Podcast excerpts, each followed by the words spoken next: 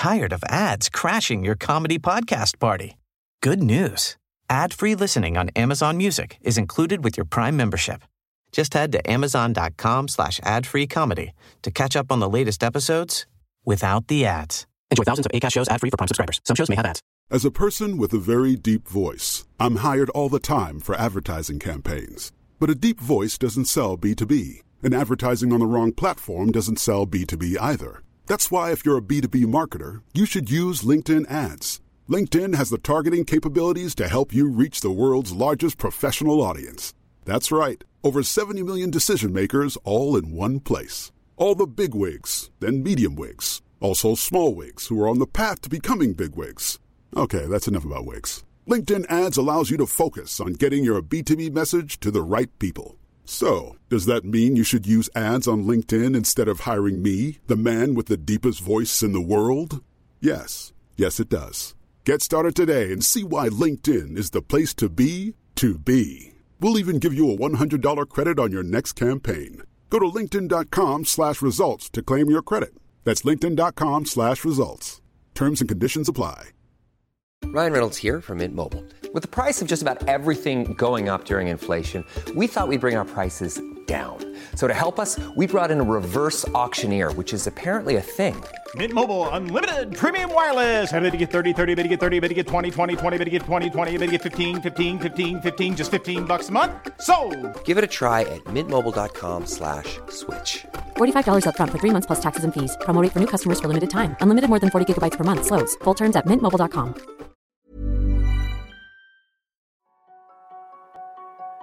Née par césarienne, puis nourrie au lait de vache et aux antibiotiques, Marion Kaplan a très tôt déclaré des allergies, intolérances, surpoids, fatigue et dépression. Pour guérir de ses problèmes de santé, elle a tout testé. Du végétarisme au crudivorisme, avant de goûter au paléo et au régime cétogène qu'elle suit depuis quelques semaines. De cette quête est née une passion pour la nutrition, la cuisine des saveurs et la magie du corps humain. Des connaissances, guidées par la curiosité et ancrées dans l'expérimentation, qu'elle partage depuis plus de 30 ans à ceux qui cherchent la pleine vitalité. Citons pêle-mêle le vitaliseur de Marion, le livre paléobiotique, les 80 000 abonnés de sa chaîne YouTube ou encore son émission Bionutrition sur Nutri Radio. Dans cet épisode 360 degrés, nous parlons des avantages des différents régimes alimentaires, des problèmes liés aux lectines ou au gluten, de ses premiers pas dans le cétogène, de la révolution en cours avec la génomique ou encore des compléments alimentaires indispensables. Bienvenue sur Limitless Project. Je suis David Nicolas, start athlète, père de famille et explorateur du potentiel humain. Belle écoute Bonjour Marion Bonjour Écoute, Et bonjour à tout le monde. Qui, ouais. qui vont nous... Écoute, euh, j'aime bien, euh, j'aime bien démarrer ce podcast par un petit check-in où tu me racontes un petit peu euh, l'énergie avec laquelle tu viens ce matin. Ah, L'énergie avec laquelle je viens ce matin, c'est cet euh, enthousiasme comme le tien de partager mes connaissances. Il se trouve que, étant dans ma 68e année, tu penses bien que j'ai exploré beaucoup, beaucoup de paysages alimentaires parce que je n'ai pas eu la chance d'être en bonne santé très tôt puisque euh, très tôt, péritonite aiguë à l'âge de 10-11 ans, euh, ensuite euh, tous les problèmes de la terre, de constipation, de dépression, de boutons sur la tronche, de fatigue. Et, tu, quand t'es petit, tu sais pas quoi. Et petit à petit, euh, la conscience euh, s'élève et tu fais des rencontres. Et donc j'ai fait des rencontres. Et à l'âge de 15 ans, euh, j'ai été végétalienne. On appelle ça les véganes aujourd'hui, quoique les véganes vont plus loin parce qu'ils portent même pas de chaussures en cuir, etc. ce qui n'était pas mon cas. Mais euh, l'expérience de trois ans de véganisme a failli me coûter beaucoup de choses parce que j'ai commencé à avoir les dents qui se déchaussaient. euh, et ma mère m'a dit bon maintenant t'arrêtes tes conneries quoi. Ah bon, ok j'arrête mes conneries. Et en arrêtant mes conneries, je reprends l'alimentation de tout le monde. Euh, et euh, les migraines sont venues avec. Aïe, aïe, aïe. Des migraines, c'est resté trois jours couché au lit dans le noir. hein. C'est ce qu'on appelle vraiment la migraine, c'est pas la céphalée. Et, et là, j'ai dit c'est pas possible, il faut que je comprenne quoi. Et même quand j'étais végane, euh, l'histoire de la cuisson me, déjà me, me turlupinait le- cerveau parce que je disais mais comment est-ce qu'on peut donner euh, des, des éléments pour euh, bien manger avec les nutriments et les détruire dans la cuisine, il y a un truc qui va pas.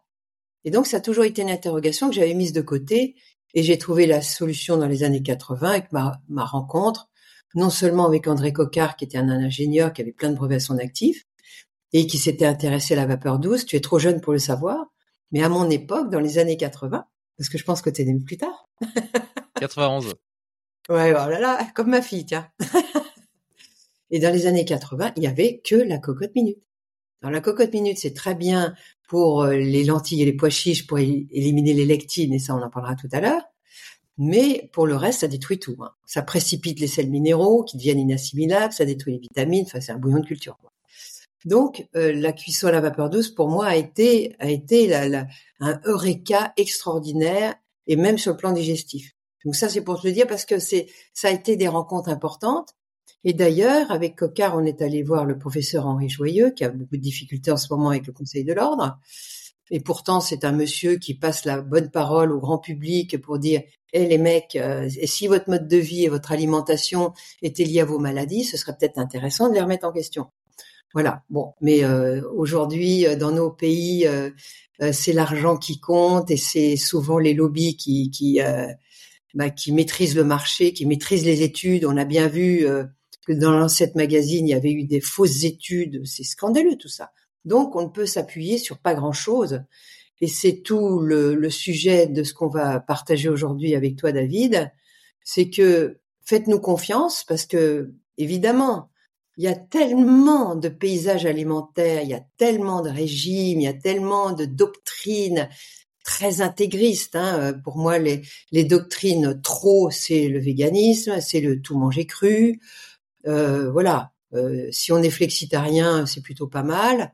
Mais après, euh, j'invite les gens à, retrouver nos lives avec Georges Mouton sur les APOE parce que maintenant, on a accès à notre génome pour quelques centaines d'euros, alors qu'à l'époque, ça coûtait 12 000 euros pour le faire.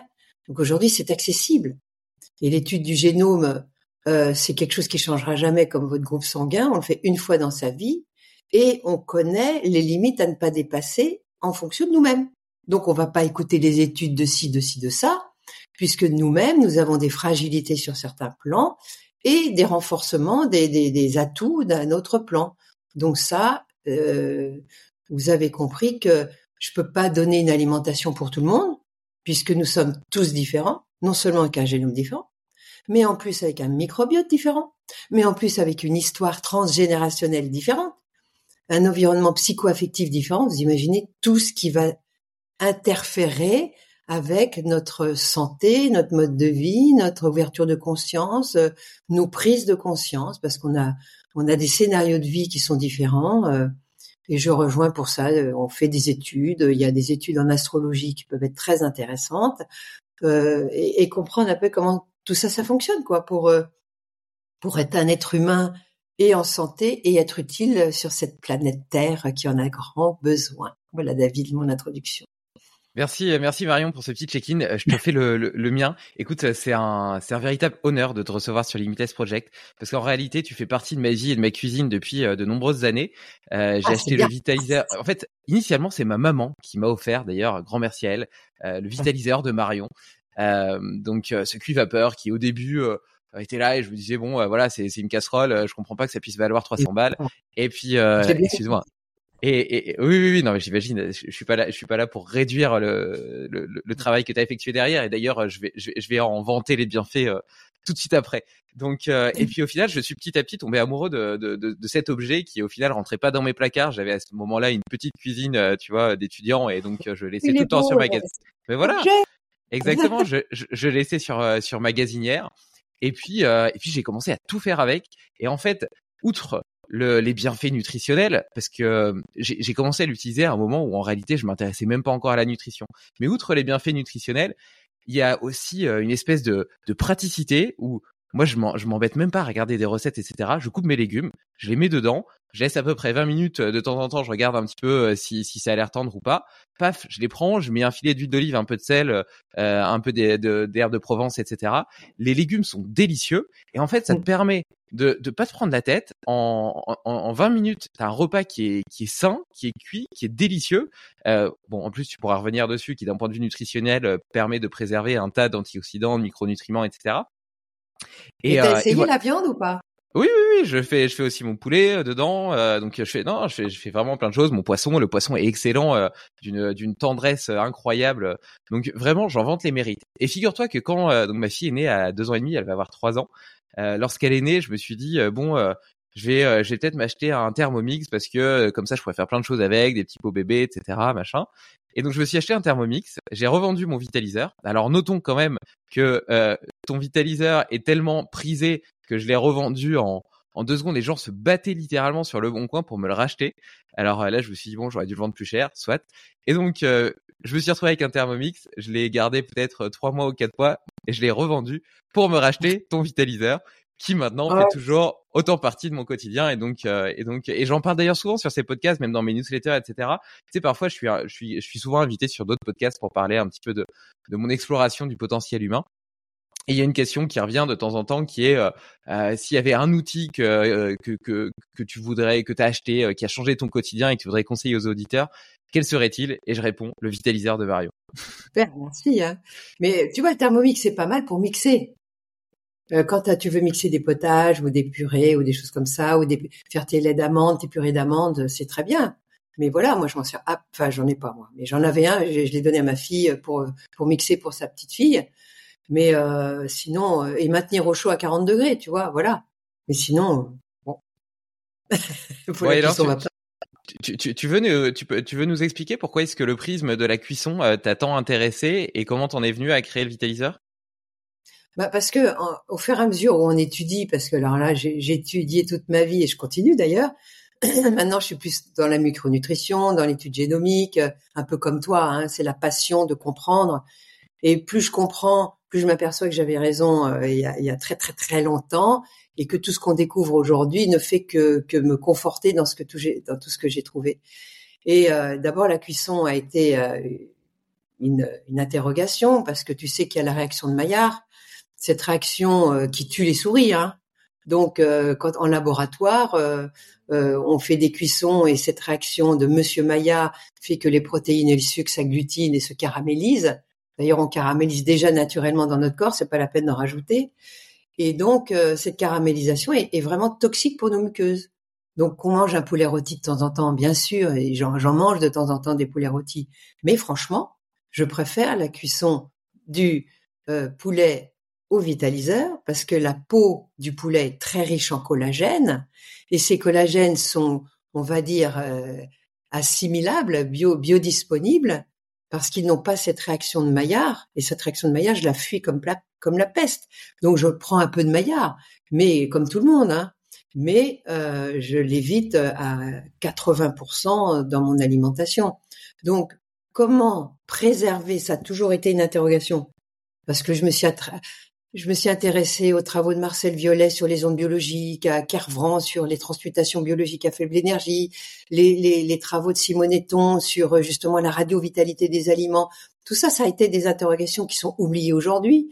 Euh, et quand j'ai conçu le vitaliseur avec Cocard, parce que je suis allée plus loin après, euh, il est mort en 87 ou 88, je sais plus. Et là, j'ai pu aller dans les prismes que je voulais, c'est-à-dire travailler sur la suite de Fibonacci qu'on appelle le le nombre d'or que j'ai mis dans le, tamis, c'est-à-dire les trous, le diamètre des trous est étudié en fonction de la circonférence, mais aussi dans les, dans les proportions marmite, tamis, couvert. Quand on le regarde, ce vitaliseur, à l'œil, il est équilibré. Le nombre d'or, il nous équilibre. C'est une onde de forme. Donc, on y croit, on n'y croit pas, je m'en fous. Moi, j'ai mis ces paramètres-là. Il se trouve que j'ai fait des analyses en laboratoire pour démontrer. Alors, il y a première analyse, c'était laboratoire Wolf, mais je me suis aperçu qu'il n'existait plus aujourd'hui. Ou, mais j'ai toujours les résultats imprimés euh, sur la vitamine C, parce qu'il faut que vous sachiez quand vous quand on vous vend un matériel en vous disant oui oui les vitamines sont préservées, ok, prenez les vitamines les plus thermosensibles. Ça veut dire quoi? Ça veut dire que certaines vitamines, par exemple la A, euh, euh, les autres B que B1, elles supportent très bien la cuisson, mais la B1 et la C ne le supportent pas. Et on vous dit, la vitamine C, euh, elle s'évanouit à 40 degrés. Ah non, oui et non. Parce que quand ils ont fait ça il y a 50 ans, ils faisaient des analyses en autoclave, et il se trouve que euh, c'était le milieu de cuisson est important. Et je vais vous donner l'exemple d'un hammam, d'un sauna et d'une baignoire. Vous rentrez pas dans une baignoire à plus de 42 degrés, vous vous brûlez. Hein. Vous, vous, rentrez pas, vous êtes cuit comme un homard. Enfin, vous avez, vous pouvez pas rentrer dedans. Alors que un, un hammam à 42 degrés, moi j'ai froid. Il faut monter la température pour avoir chaud et pour commencer à transpirer. Un sauna, moi j'ai pris des saunas à 110 degrés et je suis pas cuite. Bon, je vais pas rester trop longtemps non plus. Mais vous restez 10 minutes à 100, 110 degrés, il n'y a pas de souci, moi j'ai déjà fait. Hein. Donc, euh, le milieu dans lequel on va analyser euh, l'impact de la cuisson sur l'aliment va compter énormément. Et ça, ils n'en tiennent pas compte. Donc, euh, quand j'ai sorti les analyses et que j'avais même plus de vitamine C après cuisson qu'avant, je dis, attends, c'est quoi ce truc-là? Comment ça se fait qu'il y en a plus? C'est pas possible, j'en fabrique pas. Alors les laborantins euh, se sont posés des questions.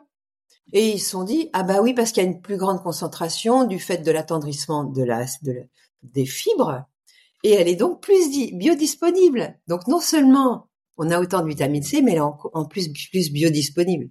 Parce que sinon, elle peut être engrammée dans, dans des fibres cellulosiques. Vous savez très bien qu'on n'a pas de cellulase et qu'on ne sait pas digérer les fibres. On le sait maintenant qu'elles sont très importantes pour notre microbiote parce que ce sont les bactéries qui vont s'en occuper. Mais pour ça, il faut avoir un microbiote efficace, des acides gras à courte chaîne efficaces, etc., etc. Donc, pour moi, et j'ai fait aussi ça pour la B1, et pareil. Donc, euh, je démontre que ce que nous donne la nature est préservé par une cuisson douce. Évidemment, vous n'allez pas cuire pendant deux heures.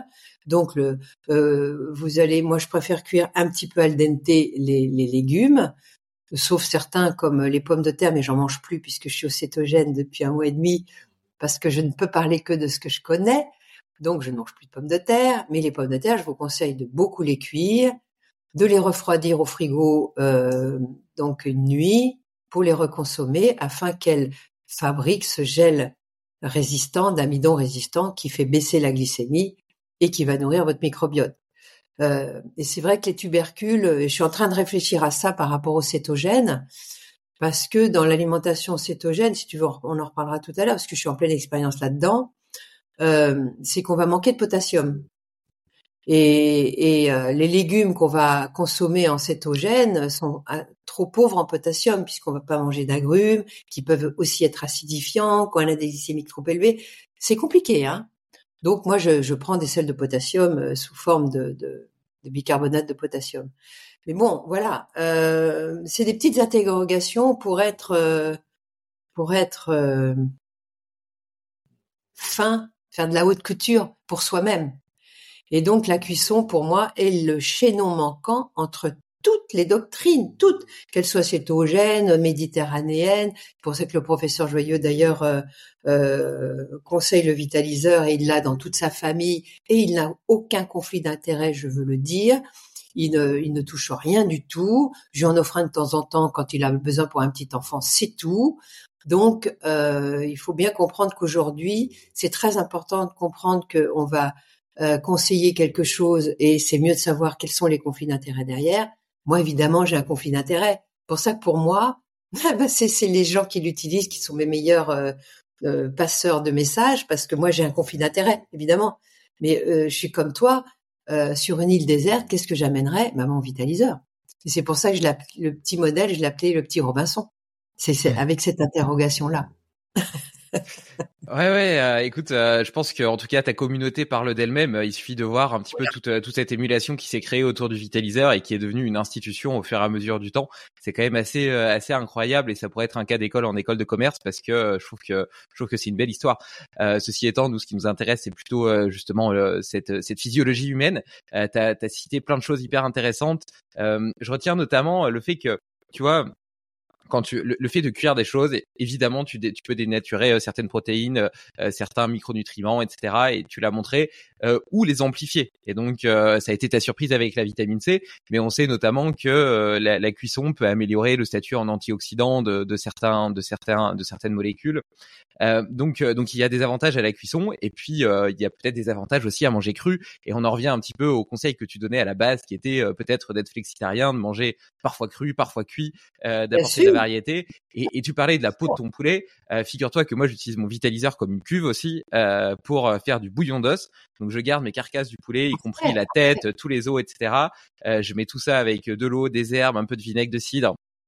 Et puis et puis du sel, je laisse bouillir 18 heures à peu près, donc toute la nuit jusqu'au lendemain midi.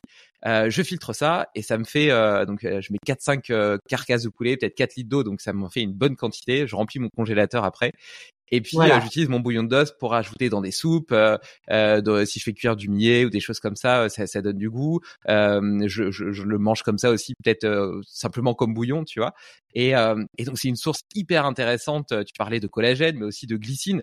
glycine qui effectivement est euh, un acide aminé semi-essentiel. Donc on se dit bah c'est pas grave, le corps est capable d'en faire.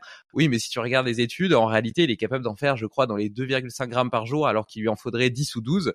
Et, euh, et, la glycine est impliquée dans plein de dans plein de processus, euh, que ce soit au niveau de, de, la synthèse justement du collagène, ou même euh, dans, dans tous les cycles de méthylation avec la méthionine, etc.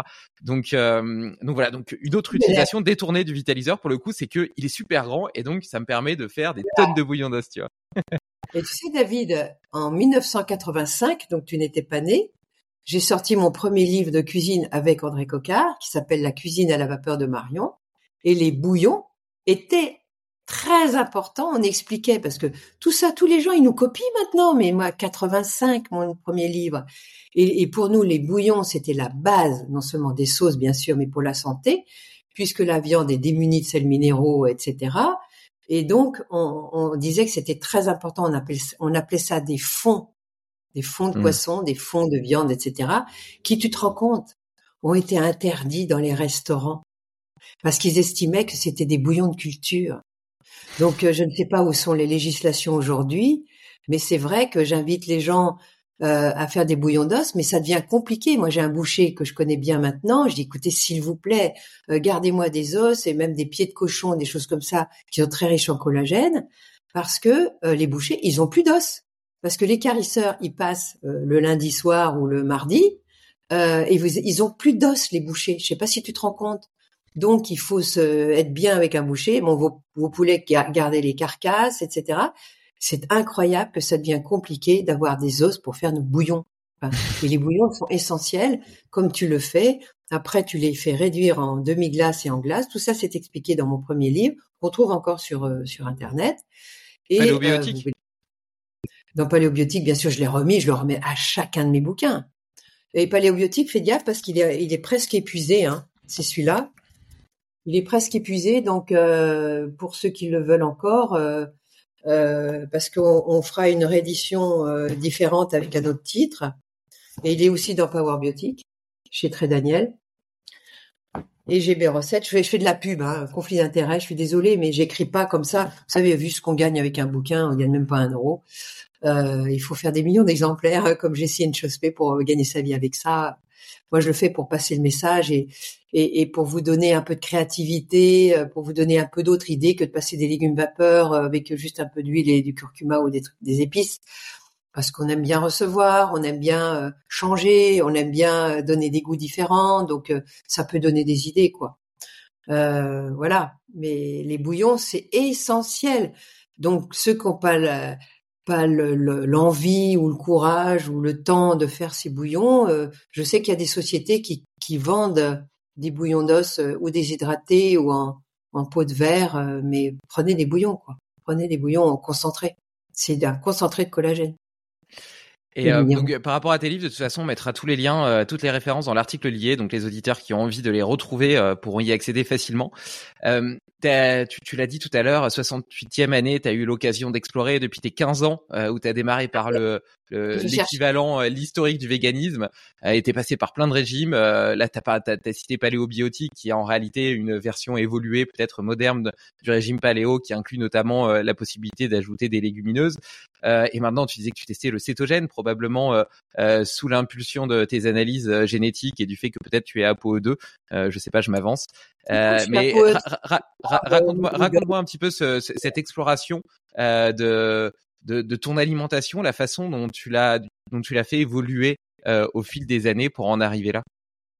Alors déjà, j'avais des problèmes de poids, donc je prenais très très vite du poids. Et ça, ça m'a, ça a toujours été un, un, euh, un handicap euh, esthétique pour moi, euh, un complexe, parce que je prenais de la cellulite sur les cuisses et sur les fesses, et ça pour moi c'était insupportable. Et donc, mais j'ai tout fait, Scarsdale, euh, Hollywood. Hollywood, c'est que des fruits, un seul fruit par jour, euh, euh, en quantité illimitée, etc. J'ai fait Montignac, j'ai fait Atkins, je les ai tous faits. Mais Atkins, j'étais pas prête à l'époque. Atkins, c'est l'antichambre du régime cétogène d'aujourd'hui.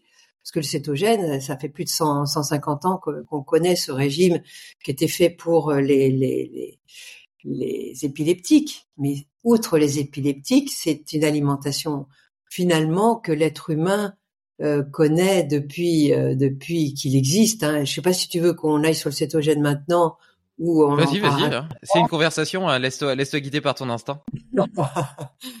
Donc ce cétogène, je dois dire que c'est un peu compliqué au départ parce que on est à contre-courant de la société. Les gens qui me connaissent savent que déjà je tapais très fort sur toutes les céréales puisque mon livre paléobiotique, j'élimine toutes les céréales. D'accord? Dans ma phase 1, parce qu'il y a trois phases, ma phase 1 est une phase 1 cétogène, mais avec pas assez de gras. D'accord?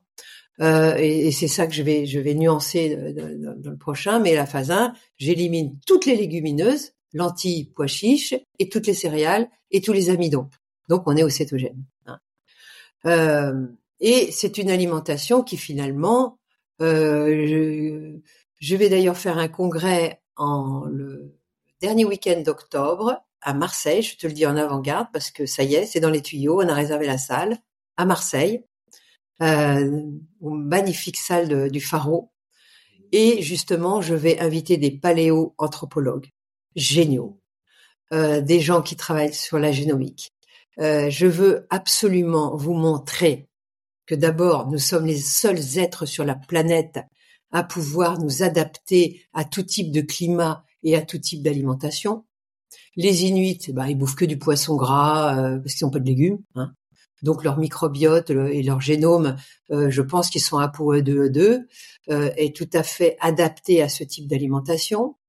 Il y a les gens qui euh, qui euh, qui sont euh, allés à l'Himalaya à plus de 5000 mètres d'altitude et qui ont petit à petit muté et leur génome s'est adapté à avoir une moindre oxygénation. Nous, on monte à 6000 mètres, on crève. Hein, il nous faut un maximum d'oxygène. Eux, ils sont adaptés. Il y a les les les c'est au Kenya là, les, les Maasai qui eux boivent le lait de leur chamelle ou euh, parce que ben ils ont que ça parce que les légumes ils poussent pas dans le désert. Donc eux leur génotype est à tout à fait adapté à ce type d'alimentation, etc., etc. Allez faire manger du blé à un asiatique et des produits laitiers. Le résultat, vous allez en Chine, il y a énormément de problèmes de diabète et d'obésité qu'ils n'avaient pas avant parce que leur génotype était fait pour manger du canard, du poisson, enfin finalement assez proche euh, du euh, paléolithique et de, nos gènes d'avant. Et euh, petit à petit, on veut leur imposer le modèle américain.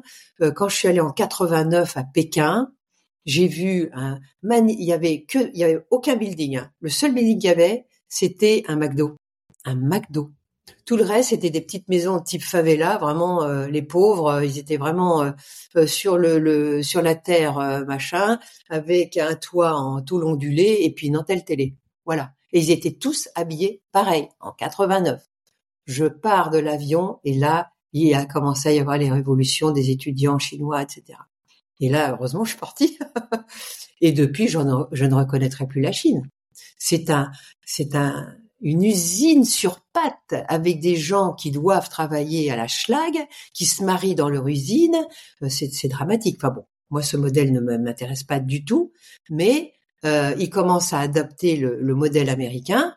Euh, et vous avez, vous avez bien vu que ce modèle américain ne crée que de l'obésité du diabète, des, des, des sénilités et du diabète type 3, Alzheimer et compagnie.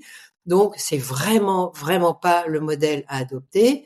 Avec, en plus, après la guerre, euh, grâce euh, aux expériences euh, qu'ils ont faites pendant la guerre sur des gaz, ils ont, mis au point des pesticides. Et on le sait aujourd'hui, que ces fameux pesticides et ce glyphosate, qui est un scandale sanitaire mondial, puisque l'OMS l'a classifié cancérigène, ils viennent de nous en remettre pour 10 ans. D'accord? Donc, manger biologique va être une obligation.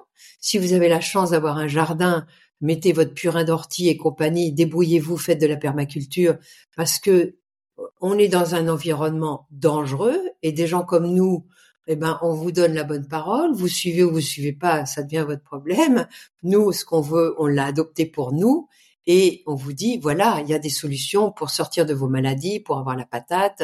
Euh, moi, j'ai une vitalité, je fais du vélo le matin, pas là parce qu'il a plus ce matin, là c'est en train de se lever, mais euh, euh, l'exercice physique fait partie intégrante de, du mode de vie d'un être humain, parce qu'un être humain, il allait chasser le ventre vide, un être humain, il allait pêcher, les femmes allaient ramasser les brindilles, elles, cueillaient les champignons, les, tubercules quand il y en avait euh, dans, certains pays. On est sorti d'Afrique il y a 60 000 ans, mais il faut savoir que même si on a pu coloniser la planète parce qu'on s'adapte à tout, on ne s'adapte pas à la surabondance, on ne s'adapte pas aux produits chimiques, on ne s'adapte pas à quatre repas par jour, et on ne s'adapte pas à tous ces aliments ultra transformés. Et on ne s'adapte pas au sucre. Et on ne s'adapte pas à ces fruits joufflus bourrés de fructose. Parce que notre pancréas qui lui est l'organe qui va euh, déterminer votre vie, toute votre vie, on ne peut pas toucher au pancréas, on ne peut pas y toucher. Le pancréas, chez moi, il doit, il doit peser 80 grammes. Et je le redis, sur ces 80 grammes, 5% seulement vont être utilisés. 5%, c'est-à-dire 4 grammes pour moi, et ces 4 grammes, c'est l'insuline. Et c'est l'insuline qui va déterminer si on va vous couper un pied ou pas, si vous, allez vous enlever un rein ou pas, si vous allez caraméliser, si vous allez devenir aveugle, parce que le diabète est une maladie silencieuse et qu'en vieillissant, mes chers amis qui m'écoutez, s'il y a des personnes qui ont passé 50 ans ou 60 ans, on se diabétise tous en vieillissant. Et pour revenir au régime cétogène ou l'alimentation cétogène, le seul truc qui ne vieillit pas, c'est justement les corps cétoniques. Et il y a un truc qui est génial pour l'être humain, c'est que s'il n'a pas de glucose, eh ben, il sait en fabriquer à partir d'autres choses, à partir des protéines. Il y a toujours un tout petit peu de glucose dans votre alimentation parce qu'on a des réserves, mais ces réserves ne sont pas suffisantes pour tenir euh, plusieurs jours de jeûne. Et donc, ces corps cétoniques peuvent en priorité nourrir votre cerveau et après tout votre corps. Et ça, c'est génial. Parce que les corps cétoniques, ils boulent tout. Et les corps cétoniques, ils vieillissent pas. À 100 ans, vous aurez la même activité des corps cétoniques. Ça, ne l'oubliez pas. C'est super important. Ouais, c'est c'est hyper intéressant. J'ai j'ai suivi un petit peu le même euh, le même type d'exploration. Bon, évidemment plus concentré parce que je suis plus jeune euh, que toi. Où euh, j'ai une étape j'ai une étape de ma vie où j'ai essayé d'être un peu plus végétarien, plus par conscience euh, et pas pour remettre en question mon, ma relation avec la viande. Et je me suis aperçu qu'en réalité ça me convenait pas très bien, notamment parce que je digérais pas hyper bien de grandes quantités de légumineuses. ensuite, je me suis mis à faire des sports de force et donc j'ai mangé beaucoup de protéines, beaucoup de glucides. mais en fait, j'avais l'impression de passer ma journée à être lourd en digestion, etc. Tu vois, même en termes d'énergie, euh, c'était c'était pas terrible. Après, j'ai testé le, cétogène qui m'a énormément plu directement parce que énergie beaucoup plus stable tout au long de la journée, plus de fluctuations, plus d'hypo, d'hyperglycémie, euh, aussi la sensation de mieux digérer, tu vois, d'être moins lourd parce que bah, en réalité j'étais simplement déjà mathématiquement obligé d'en mettre moins dans mon estomac pour avoir la même quantité de calories. Et puis euh, finalement, maintenant là je suis sur plutôt un régime low carb donc, euh, je mange entre 10 et 30% quand même de glucides euh, dans mon alimentation parce que je fais beaucoup de sport, parce que je m'aperçois que mes selles et ma digestion sont meilleures euh, avec un peu de glucides quand même, parce qu'il y a aussi la capacité de la. je suis à PO 3 et à PO 3 euh, et, et, et, donc voilà. Et donc d'ailleurs, et, d'ailleurs, tu fais bien de, de me demander quelle apo je suis parce que tu, tu l'as dit tout à l'heure avec en parlant des, des Inuits et puis et tout ça. Et moi, moi, c'est pour, c'est la raison pour laquelle je fais cette masterclass avec le, le docteur Mouton, c'est que je trouve que la, la, la, la génomique est vraiment une, une réponse magique entre guillemets parce que jusqu'à maintenant t'entends toujours les uns dire ouais le cétogène c'est le meilleur régime du monde et puis t'as les autres qui disent non il faut être végétarien c'est le meilleur régime du monde puis aux États-Unis là t'as un nouveau courant qui dit non il faut être carnivore euh, en fait tes plantes elles essaient de nous tuer et au final je pense que ils ont tous raison. Ils ont tous raison pour une certaine frange de la population qui répond bien à cet héritage génétique. Comme tu le montrais très bien avec les Inuits euh, qui mangeaient pas de légumes et que du phoque, donc que du gras et de la viande, ça leur allait très bien parce qu'ils sont prédisposés à ça. Et de la même façon, les gens qui étaient plutôt dans le bassin africain, eh ben ils avaient, ils ont plus de mal à digérer euh, les graisses, les protéines, et ils vont plutôt être sur un régime à tendance végétarienne avec peut-être plus de glucides. Même si euh, je te, je te rejoins sur le fait que euh, les, les, fruits, légumes, et, enfin les fruits, les fruits plutôt euh, ont une concentration en glucose, en fructose beaucoup beaucoup plus importante euh, que ceux de, de l'époque, et que par conséquent je pense qu'on mange tous trop de glucides, qu'on a tous trop euh, de fluctuations de notre glycémie. Et euh, je, je, trouve que c'est intéressant de replacer ça comme espèce d'étalon roi. Euh, tu parlais euh, du diabète. Euh, je vois que même chez les sportifs, notamment des sportifs d'ultra-endurance, qu'on voit faire des heures et des heures et des heures d'entraînement chaque semaine, il y a Tim Knox notamment qui en parle, qui est devenu diabétique et d'autres. Donc même le, même le sport, en réalité, ne nous protège pas de, de, de, de, ces maux. Euh, qui correspondent à cette fameuse caramélisation du cerveau dont tu parlais, euh, euh, qui peut être mesurée par l'hémoglobine glyquée notamment. Et donc, donc pour moi aussi, c'est ça a été un petit peu une, une révélation de comprendre. Et en plus, tu t'aperçois que quand tu as une tendance beaucoup plus importante à fonctionner, un métabolisme hybride, on va dire, qui est capable à la fois de fonctionner sur les glucides et sur les lipides, eh ben, tu as aussi un rapport à la faim qui est différent. Parce que euh, tu as moins de fringales, tu es capable, je fais du jeûne intermittent, ça me pose aucun problème. Et là, je m'amuse une fois par semaine à faire un jeûne de 24 heures. Et en réalité, j'ai été surpris parce que c'est une nouvelle expérience que je fais. Et, euh, et j'ai même pas eu de difficulté, tu vois. J'ai même pas eu, euh, ça m'a même pas demandé de temps d'adaptation. Euh, ça n'a pas été difficile comme j'aurais pu m'y attendre. Euh, en fait, euh, simplement, mon corps, il a l'habitude, il a une lipolyse qui fonctionne bien. Il a l'habitude d'être capable de dégrader du gras et des lipides et de produire des corps cétoniques. Et donc, et donc, en fait, c'est juste, c'est juste hyper agréable au quotidien de pas être dépendant de ton alimentation. C'est ça. Et moi, j'en sais quelque chose puisque euh, de l'âge de 15 ans presque à 30 ans, j'étais boulimique. D'accord? Donc là, parce que j'avais des gros, gros problèmes psychoaffectifs, euh, on va dire j'ai une psychogénéalogie, j'en parlerai dans un livre quand je serai vraiment vieille. Pour le moment, je me sens pas vieille du tout. bah, tu parais pas vieille non plus esthétiquement, je te rassure. donc j'ai un passé assez composé, on va dire. Et, euh, et donc, euh, j'ai fait des psychothérapies, des séminaires, des machins pour, pour m'en sortir parce que je pense que j'aurais pu me suicider très rapidement. Et donc, l'alimentation était un petit peu un refuge. Évidemment, le sucré euh, euh, et toutes ces horreurs. Je buvais des litres de lait homogénéisé parce que je trouvais ça trop bon. Et après, j'étais par terre tellement j'étais euh, fatiguée, mais fatiguée, quoi. Donc euh, j'ai fait des jeûnes. Alors il y a qu'en jeûnant que j'étais bien et je me disais mais qu'est-ce que je vais remanger? Je savais pas. Je savais pas tout ça. Donc j'ai appris petit à petit. Et donc tu as raison de dire que euh, tout le monde ne peut pas être au cétogène strict parce que je trouve ça trop dur. Mais c'est bien en transition de faire cette expérience. Et après, en fonction et de vos ApoE et de votre génome, parce que moi j'ai fait une étude de mon génome, tu vois, j'ai mis à côté les trucs parce que j'ai des polymorphismes par exemple où euh, mon, mon, foie traite très mal les lipides, j'ai tendance à prendre du poids, j'élimine mal les toxiques, euh, mes neurotransmetteurs ils marchent mal, euh, mon stress oxydatif est très important, j'ai aucune protection antioxydante, putain, on m'a donné un génome, waouh.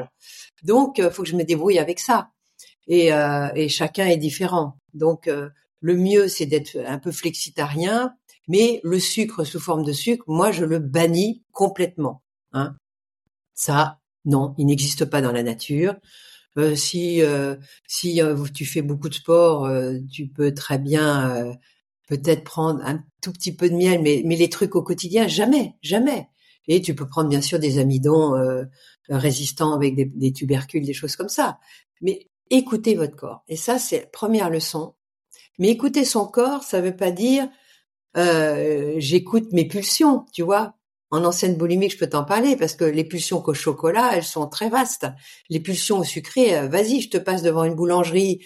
Euh, quand je sortais du lycée, la boulangère était très intelligente, elle balançait la bonne odeur magnifique des pains au chocolat qu'elle fabriquait, et tu ne pensais qu'à une chose, c'est d'aller acheter ce pain au chocolat qui sortait tout chaud et de le manger. Et bon, quand on est jeune, on est des chaudières, on brûle plus que quand on vieillit. Mais euh, ça m'a entraîné des, des... j'étais dépressive, une vraie dépressive, vraiment plus envie de rien, fatiguée. Ma mère buvait du café, au lait, donc euh, euh, bah, j'ai suivi, je prenais du café au lait et j'étais fatiguée après avec des idées noires. Donc j'ai mais c'est quoi ça? Et je l'ai mis d'ailleurs dans mon introduction de paléobiotique, c'est que j'avais compris que l'alimentation était reliée à mon état psychique. Et aujourd'hui, maintenant, on parle de deuxième cerveau au niveau du microbiote. Je pense que ton auditoire comme le mien est suffisamment connecté pour maintenant faire le lien. Mais euh, quand j'ai organisé mon premier congrès en 2010, j'avais invité un, psychiatre, docteur Thierry Lebrun, qui est génial, qui est à Marseille. Et pour lui, l'alimentation était très importante. D'ailleurs, je faisais, je recevais des gens à l'époque et euh, et il m'avait dit Marion, écoute, moi j'ai pas le temps de leur faire parler de régime, je te les envoie. Et donc j'étais déjà au, au sans gluten, sans produits laitiers. Et il m'envoyait des schizophrènes, il m'envoyait des gens avec des maladies euh, psychiatriques. Et j'arrivais à leur faire changer d'alimentation et ils allaient mieux. Et j'en ai même un qui m'avait dit, dès que je remange un bout de pain, j'ai le, magnétophone qui, repart en schizophrénie avec un, un, bavardage intérieur qui me, qui me pousse à faire des choses très négatives. Donc on comprend bien la relation entre alimentation et psyché. Donc s'il y a des gens qui nous écoutent, qui sont fatigués et qui ont euh, des dépressions qui sont qui pas le moral, alors d'abord arrêtez d'écouter les nouvelles parce que franchement il y a que se flinguer. Mais euh, organisez-vous un monde autour de vous et changez d'alimentation. Dans un premier temps, arrêtez le gluten et les produits laitiers de vache classiques parce que on comprend quand on va au cétogène. Moi, je vais au cétogène sans lectine, qui est plus euh, conseillé par le docteur Gundry, qui a écrit euh, Le paradoxe des plantes. Et je dois dire que les lectines, c'est vraiment une cochonnerie pour les gens qui ont un intestin très fragile comme moi. Parce que, petit détail, je suis née par césarienne. On n'a même pas demandé à ma mère son, son, son avis. Euh, on, l'a, on lui a dit venez le vendredi parce que ça emmerdait le, le, le gynéco de venir le week-end. Donc, je suis née à 9h30 du matin, vendredi 17 février, pour ceux qui veulent faire de l'astrologie à Paris. Et euh, euh, on m'a bardé d'antibiotiques parce que j'étais enrhumée tout le temps, évidemment, puisque j'étais intolérante au lait de vache, mais ça, je ne le savais pas. J'avais un microbiote euh, débile puisque je suis née par césarienne et à l'époque, on stérilisait tout. Donc, le microbiote était très compliqué au niveau commensal pour, pour bien coloniser et avoir une bonne protection. Donc, je suis arrivée avec plein de fragilité dans le monde, ce qui fait que je pense que c'était une obligation. Vous savez, on a tous un chemin de vie et euh, à la fois les problèmes psychoaffectifs. Ma mère s'est mariée un certain nombre de fois, six fois, pour rien dire. Donc aucune sécurité, euh, tu vois, ça me reste en travers de la gorge. aucune sécurité affective, euh, chez ma arrière-grand-mère dans un premier temps et chez ma grand-mère le week-end parce que ça l'emmerdait de nous garder et ma sœur et moi qui est arrivée en retour de couche 18 mois après, pareil césarienne. Donc bon, bref, euh, pension, machin, machin. Et euh, tout ça, vous savez bien que tout est relié. On n'est pas euh, un sac de viande avec une avec une façon de fonctionner physiologique notre physiologie est également reliée à notre conscience, à d'où on vient, parce que on va là je, je, je sors un peu peut-être de tes sentiers battus, mais pour moi c'est tellement important. D'ailleurs j'ai écrit un livre qui s'appelle Nutrition consciente parce que j'ai mis euh, plus de cinq ans à l'écrire parce qu'à chaque fois je découvrais d'autres choses. Mais euh, nous sommes aussi des êtres de conscience, psycho-affectivement euh, très perméables à l'environnement dans lequel on est, au choc émotionnel. D'ailleurs, un choc émotionnel, une grande peur. J'ai eu un accident de vélo là au mois de mai. Une grande peur vous vous entraîne une diarrhée, mais vous vous videz quoi, euh, littéralement. Donc, euh, on peut pas dire que euh, une grosse émotion n'a pas d'impact. Ça, c'est tous les travaux du docteur Hammer. Tu dois le connaître, non? Non, non, non, mais en tout cas, ce dont tu parles, oui, oui, ça me, ça me parle bien. Ouais. C'est trop important Euh, il est bien sûr poursuivi par euh, les Miviludes et compagnie, les morts maintenant harcelés. Et il se trouve que le docteur Hammer est un médecin allemand. Et comme tout découvreur, ils sont peut-être trop intégristes, mais son travail est formidable. Et euh, il avait un fils unique. Et ce fils unique, je sais plus, il avait une vingtaine d'années ou 18 ans, je sais plus. Et il faisait euh, une sieste euh, dans son bateau. Il avait un bateau.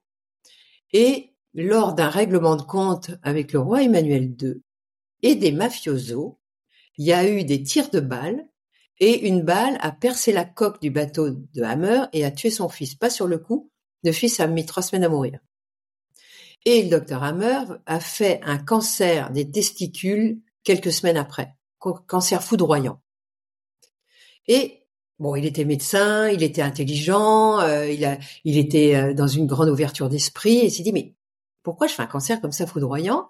Et dans la salle d'attente où il y avait les femmes qui avaient le même cancer, qui était un cancer des ovaires, il les a interrogées sur ce qui s'était passé dans leur vie. Et tout avait eu un conflit de perte, perte d'enfants, une grosse perte, parce que c'est le vécu ressenti qui est très important. Et il a exploré euh, tout ça d'une façon très approfondie et s'est aperçu qu'il y avait une symbolique à travers les organes donc, on ne fait pas un cancer du foie, du pancréas, de l'intestin, du sein par hasard. Le sein, selon qu'on est droitier ou gaucher, va être un conflit de nid, c'est-à-dire le, votre mari est parti avec le secrétaire euh, ou il est mort ou un de vos parents est mort et c'est un gros choc euh, émotionnel et vous le vivez, comme un, conflit relié au nid, etc., etc. Donc tout ça, il y a toute une étude là-dessus que j'ai très étudiée profondément et quand je recevais des gens, de toute façon, je travaillais toujours sur les deux plans l'alimentation et ce qu'on appelle un conflit psycho-émotionnel. Et vous verrez que dans les années qui suivent, qui viennent, on va tenir compte de ça. Mais il y a, y une, un tel obscurantisme en ce moment sur la, la médecine où on vous, allez, un symptôme, un médicament, en un quart d'heure, circuler, il n'y a rien à voir, 23 euros, parce qu'on n'a pas le temps de vous, de vous faire changer de mode de vie. Et il y a des gens comme nous qui travaillons là-dessus, qui écrivons là-dessus, qui vous permettons d'avoir une connaissance. On a Internet, même s'il y a euh, beaucoup de gens qui sont blacklistés parce qu'on peut pas tout dire, il y a quand même des réseaux où on peut quand, quand même euh, pouvoir parler. Euh, euh, donc documentez-vous parce que c'est c'est vous ne pouvez pas soigner. D'ailleurs, je vais faire un live avec avec le, le docteur Laurent Schwartz qui est cancérologue le 16 novembre, je vous le dis, à 18h sur ma chaîne YouTube, Marion Caplan et Vitaliseur, en live. Comme ça, vous pourrez poser des questions. Parce que toutes ces maladies sont multifactorielles. Et donc le problème, c'est que la science veut tout randomiser. Allez, régime cétogène sur les cancéreux. Ben non, ça peut pas marcher. Parce que si ton conflit, tu continues à être complètement fracassé parce que ton mari est parti ou que ta mère est morte et que tu étais complètement fusionnel avec elle ou ton père et, que tu n'arrives pas à régler le conflit, tu régleras pas la maladie. Donc il faut travailler toujours sur tous ces registres. Nous sommes des êtres de conscience. Je pense que euh, même s'il y a une conscience émotionnelle des animaux, nous, nous sommes les seuls à pouvoir changer de niveau de conscience parce que il y en a qui croient en Dieu, il y en a qui croient en énergie, la loi du secret, vous, ponopono, vous faites ce que vous voulez, mais on est capable de changer de niveau de conscience et de s'adapter à un gros choc émotionnel. Je, je, connais des femmes qui ont perdu leur enfant unique, c'est un drame absolu mais qui ont réussi à connecter cet enfant sur d'autres plans. Il faut utiliser, euh, comme dirait le Dalai Lama, euh, qu'on croit à la réincarnation ou pas, ce qu'il faut, c'est euh, prendre la croyance qui nous fait du bien, la croyance qui va nous apaiser, parce que le stress est le plus grand tueur du monde moderne. Et nous sommes dans un environnement hyper stressant parce que avec toutes ces montées de guerre, avec les armes nucléaires qu'on a, on ne sait pas du tout s'il y en a pas un qui va péter un câble. Donc, euh, on est quand même dans, dans, dans un stress environnemental où l'agriculture est pourrie, l'élevage est pourri. Heureusement, il y a quand même des petits agriculteurs qu'on arrive à retrouver sur Internet qui font de l'élevage à l'herbe. Euh, Bernard Gabory, par exemple, pour ses produits laitiers, moi je les conseille à fond la caisse parce que euh, c'est les seuls à l'herbage. Je suis allée visiter sa ferme. C'est des, il travaille en famille Ils sont formidables, mais j'espère qu'on n'aura pas de rupture de stock parce qu'ils sont géniaux. En ce moment, j'arrive pas à trouver de beurre parce que c'est pas la saison, mais quand j'en ai, j'en prends et je congèle. Euh, il y a le bœuf d'herbe, j'ai trouvé une autre ferme, mais pour eux c'est compliqué de livrer à, distance.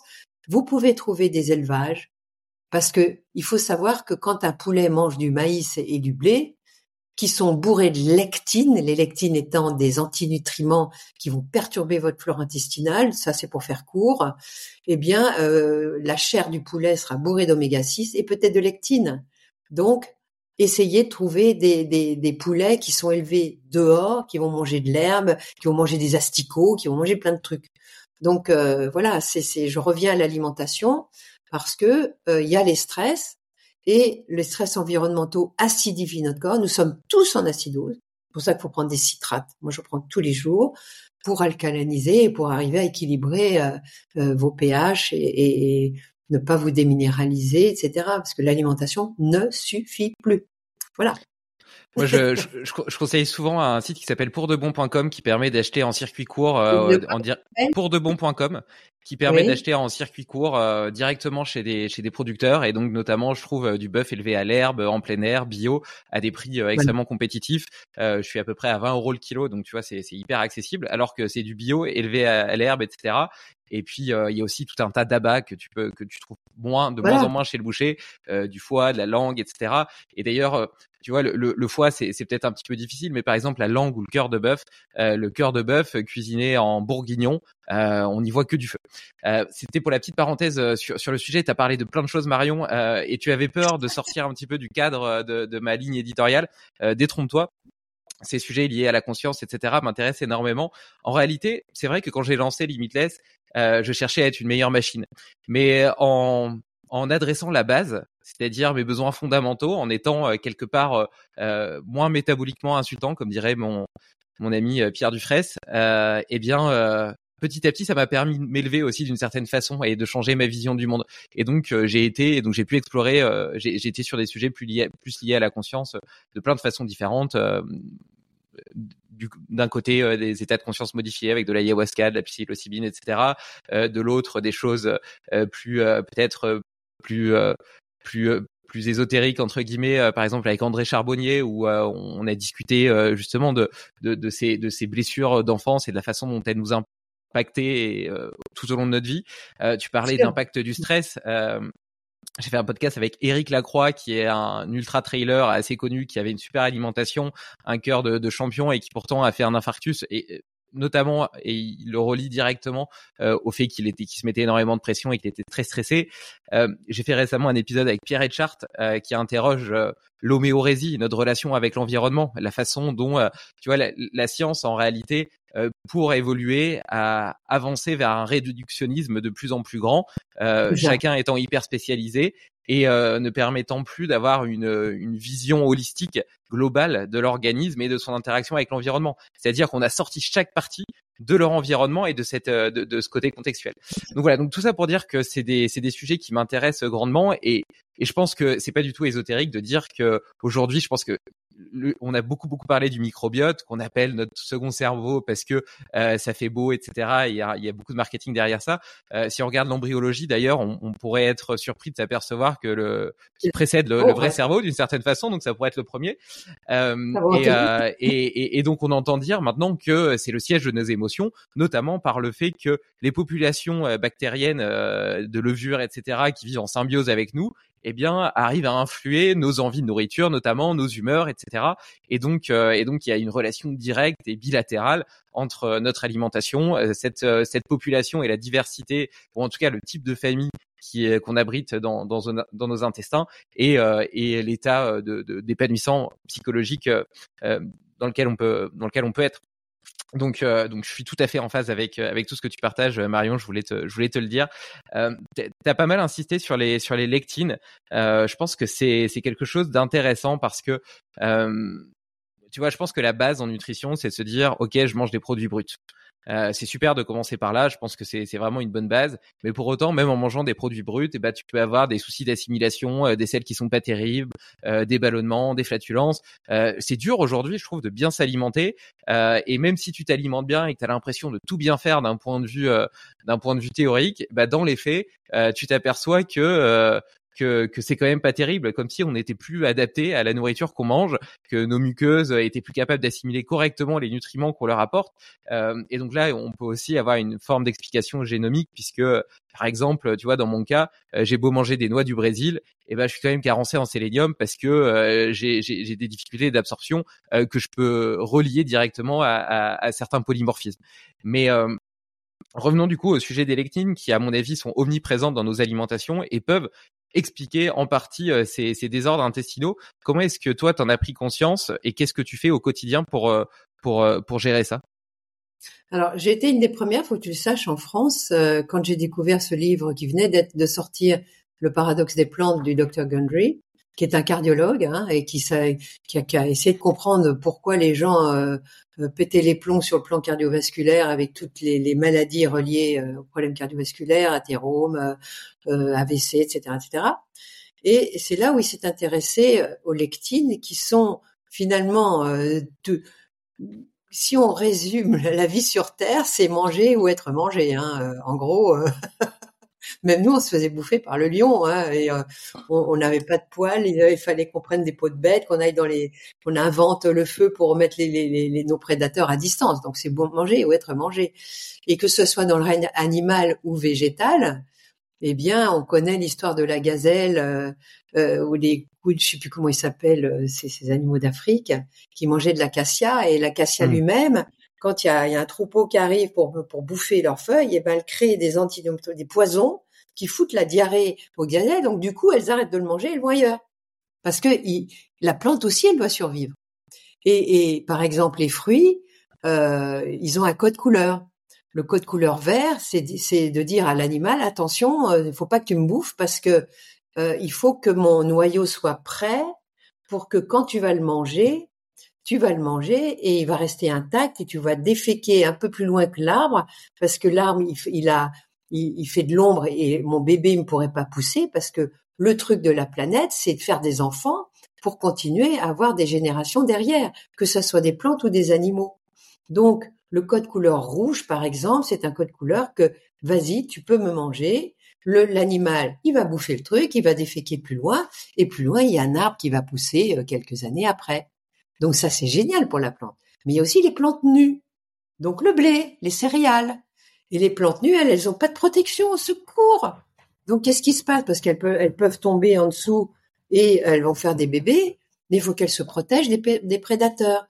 Donc leur enveloppe, le fameux blé complet, le riz complet, qui est si préconisé par les végétariens, eh bien, contient énormément de lectine ces antinutriments qui foutent le bazar dans votre intestin parce que ça fout le feu à votre intestin, ça s'agglutine sur sur vos protéines, ça surtout le blé, ça c'est le pire.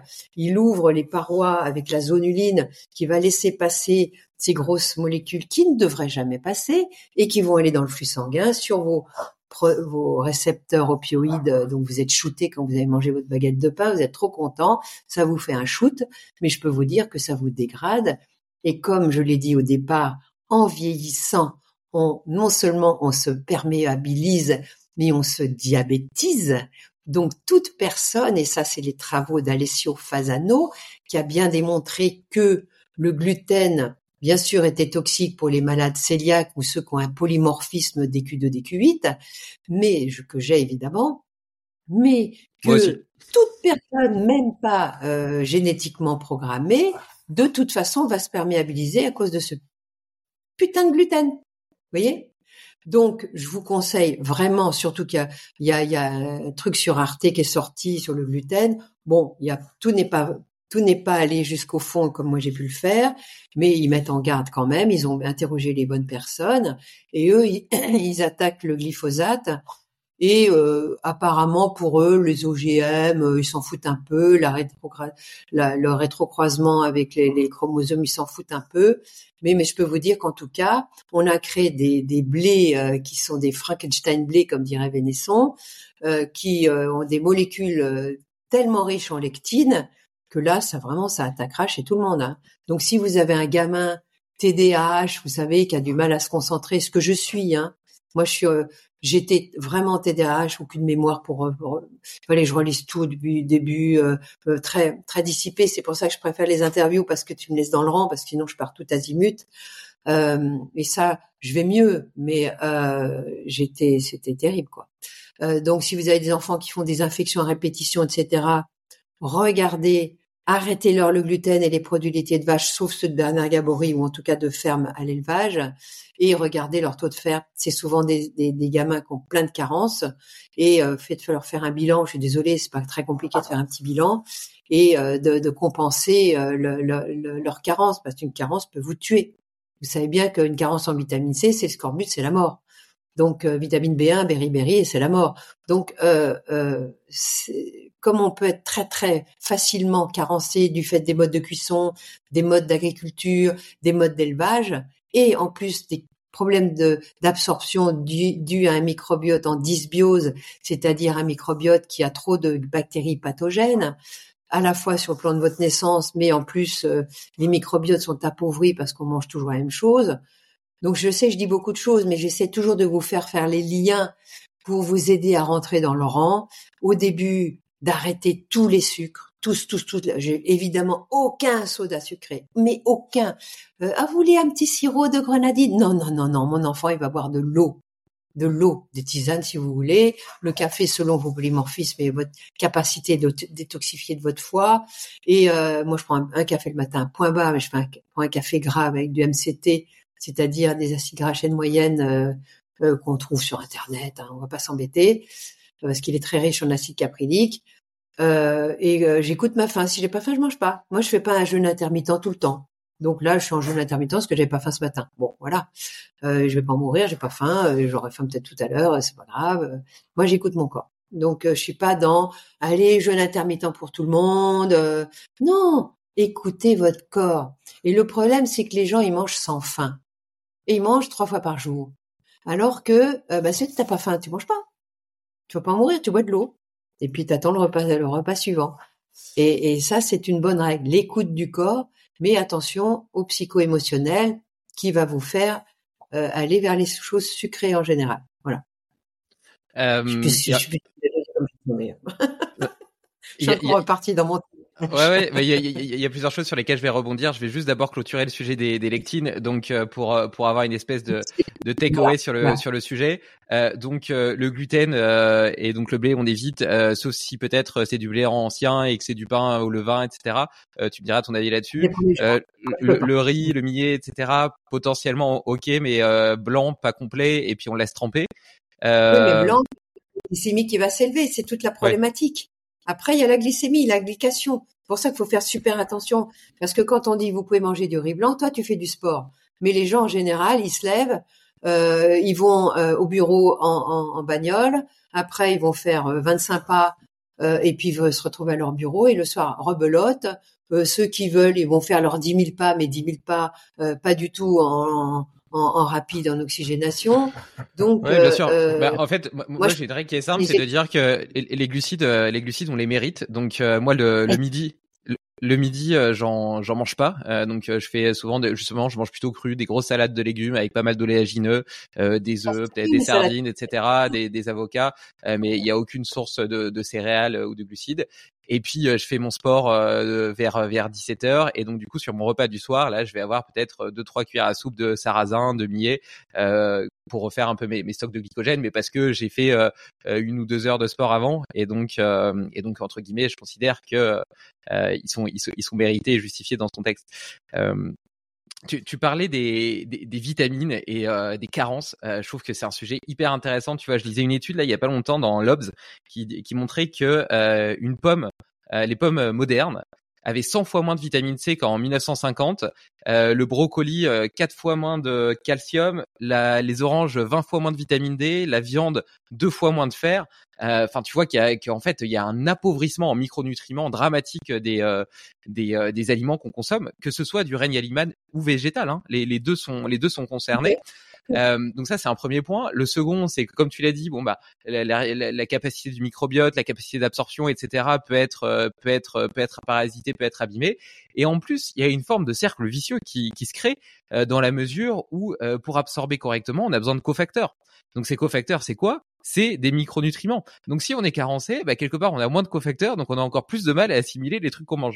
Et c'est comme ça que tu te retrouves potentiellement à tout bien faire, et pour autant être carencé en plein truc. Et là tu, tu fais des analyses. Euh, donc c'est vrai qu'en France on n'a pas trop cette approche-là, mais des, des gens comme le docteur Mouton et d'autres euh, qui sont des, des, que ce soit du côté de la naturopathie fonctionnelle ou de la médecine fonctionnelle, ou même euh, du côté du suivi des sportifs où ça se fait beaucoup plus, on a des analyses sanguines qui sont quand même beaucoup beaucoup plus poussées.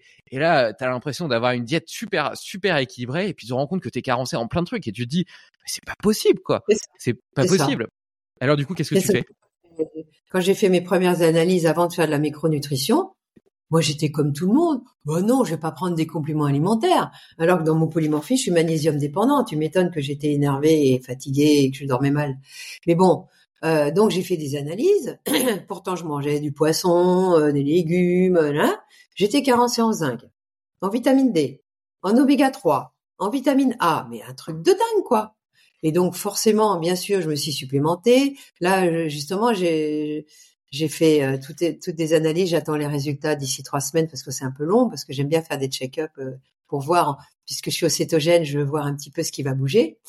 Euh, et et, euh, et on est obligé de se supplémenter. Donc après, il faut trouver les bons labos euh, en fonction. Moi, la vitamine D, j'estime que 90% voire 100% des gens sont, sont carencés, même s'ils vont au soleil. Donc euh, des 3K2, euh, c'est très important et jusqu'à 10 000 unités en fonction de vos carences. Moi, ça y est, j'ai résolu ma carence suite à des, analyses il y a quelques mois. Donc je suis très contente, mais j'ai mis du temps à, combler mon, ma carence. Il faut comprendre que la, médecine micronutritionnelle, c'est une médecine lente. Et il faut comprendre pourquoi ce qu'on mange, parce qu'on pourrait être un poireau, euh, juste un peu de soleil et, et, un peu d'eau, et voilà, on n'est pas des poireaux, et on est des êtres humains qui avons euh, des centrales énergétiques, nos fameuses mitochondries, qui sont dans votre cerveau, qui sont dans votre cœur, qui sont dans vos, dans vos muscles, qui sont partout. Et ces mitos, c'est votre moteur. Et il se trouve que ce moteur, il marche mieux quand on est en corps cétonique, puisqu'il est, au lieu d'être multiplié par 36, il est multiplié par 100. Donc, j'appuie sur la pédale d'accélération. La mitochondrie au glucose, elle est hop, par 36, et par, euh, avec les, les corps cétoniques, par 100. Donc, vous avez plus, la, vitalité est décuplée parce que le glucose est un, un carburant sale. Il faut comprendre ça. C'est pour ça que j'amène plutôt à être flexitarien comme tu es, low carb, mais attention, euh, c'est bien que tu fasses du cétogène ou un petit jeûne de temps en temps, ça te met en autophagie et ça te permet peut-être d'être sur tes corps cétoniques. Mais euh, euh, là, j'ai encore dérivé. Euh, J'étais où? Non, vas-y, vas-y, tu peux, tu peux terminer hein, sur la partie cétogène, hein, c'est hyper intéressant. Mais je te parlais des statuts en micronutriments et des carences. Et donc, moi, comme toi, tu vois, j'ai été très très surpris quand j'ai reçu mes analyses euh, de m'apercevoir que comme toi, tu vois, j'étais carencé en plein de trucs, en magnésium alors que euh, je, je, me, je me supplémentais déjà, en vitamine D alors que je me supplémentais déjà. Après, il faut dire que j'ai aussi une grosse activité physique euh, qui augmente évidemment la déplétion de, de, tout. Attention, David, la grosse activité physique est néfaste pour la santé. Le sport intensif, je suis contre, et Mouton est contre aussi, parce que tu perfuses ton intestin, tu perméabilises ton intestin, tu fragilises ta muqueuse. Et d'ailleurs, quand tu vois tous les sportifs de haut niveau, quand ils arrêtent, soit ils deviennent euh, trop gros parce qu'ils sont insulino-résistants, parce qu'avoir bouffé tout leur sucre et leurs céréales, euh, parce que c'est ce qu'on leur disait euh, de manger, eh ben tous les, boxeurs, les machins qui ont arrêté, ils sont tous gros. Hein. Je, suis quand même pas, je, suis, je suis quand même pas à 25 heures par semaine comme un athlète olympique, mais disons que je suis peut-être entre 7 et 10 heures par semaine. C'est pas ça, c'est l'intensif. Il faut un peu être en cardio, c'est très important. Mais je te le dis comme ça, hein. Voilà. Euh, T'en fais ce que tu veux, mais ça aura tendance à, à, fragiliser ta muqueuse intestinale, à consommer beaucoup plus de matières minérales, vitaminiques, etc. pour tes mitochondries, hein. Et donc, la compensation, elle doit être énorme, quoi. Après, c'est aussi, c'est aussi un plaisir, une passion. Euh, ça me permet de poursuivre euh, des, des, des, des objectifs ou des rêves qui me qui m'animent. Euh, tu vois, j'aime, je, me considère comme un explorateur du potentiel humain. J'adore explorer euh, mes limites physiques, mais aussi mes limites mentales. Et donc, j'aime bien, j'aime bien partir en montagne, faire de l'alpinisme.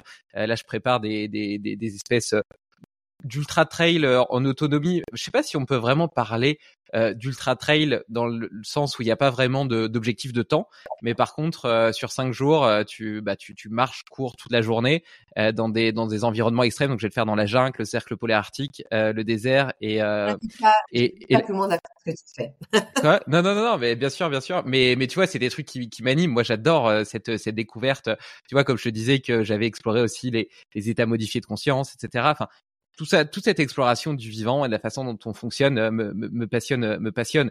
Et donc, euh, donc voilà. Donc après, il faut aussi, il faut aussi vivre. Tu vois, c'est important, je pense, de trouver un juste équilibre entre entre l'intensité qu'on a envie de mettre dans nos journées et puis et puis cette concordance avec la santé. Mais pour autant, en parallèle.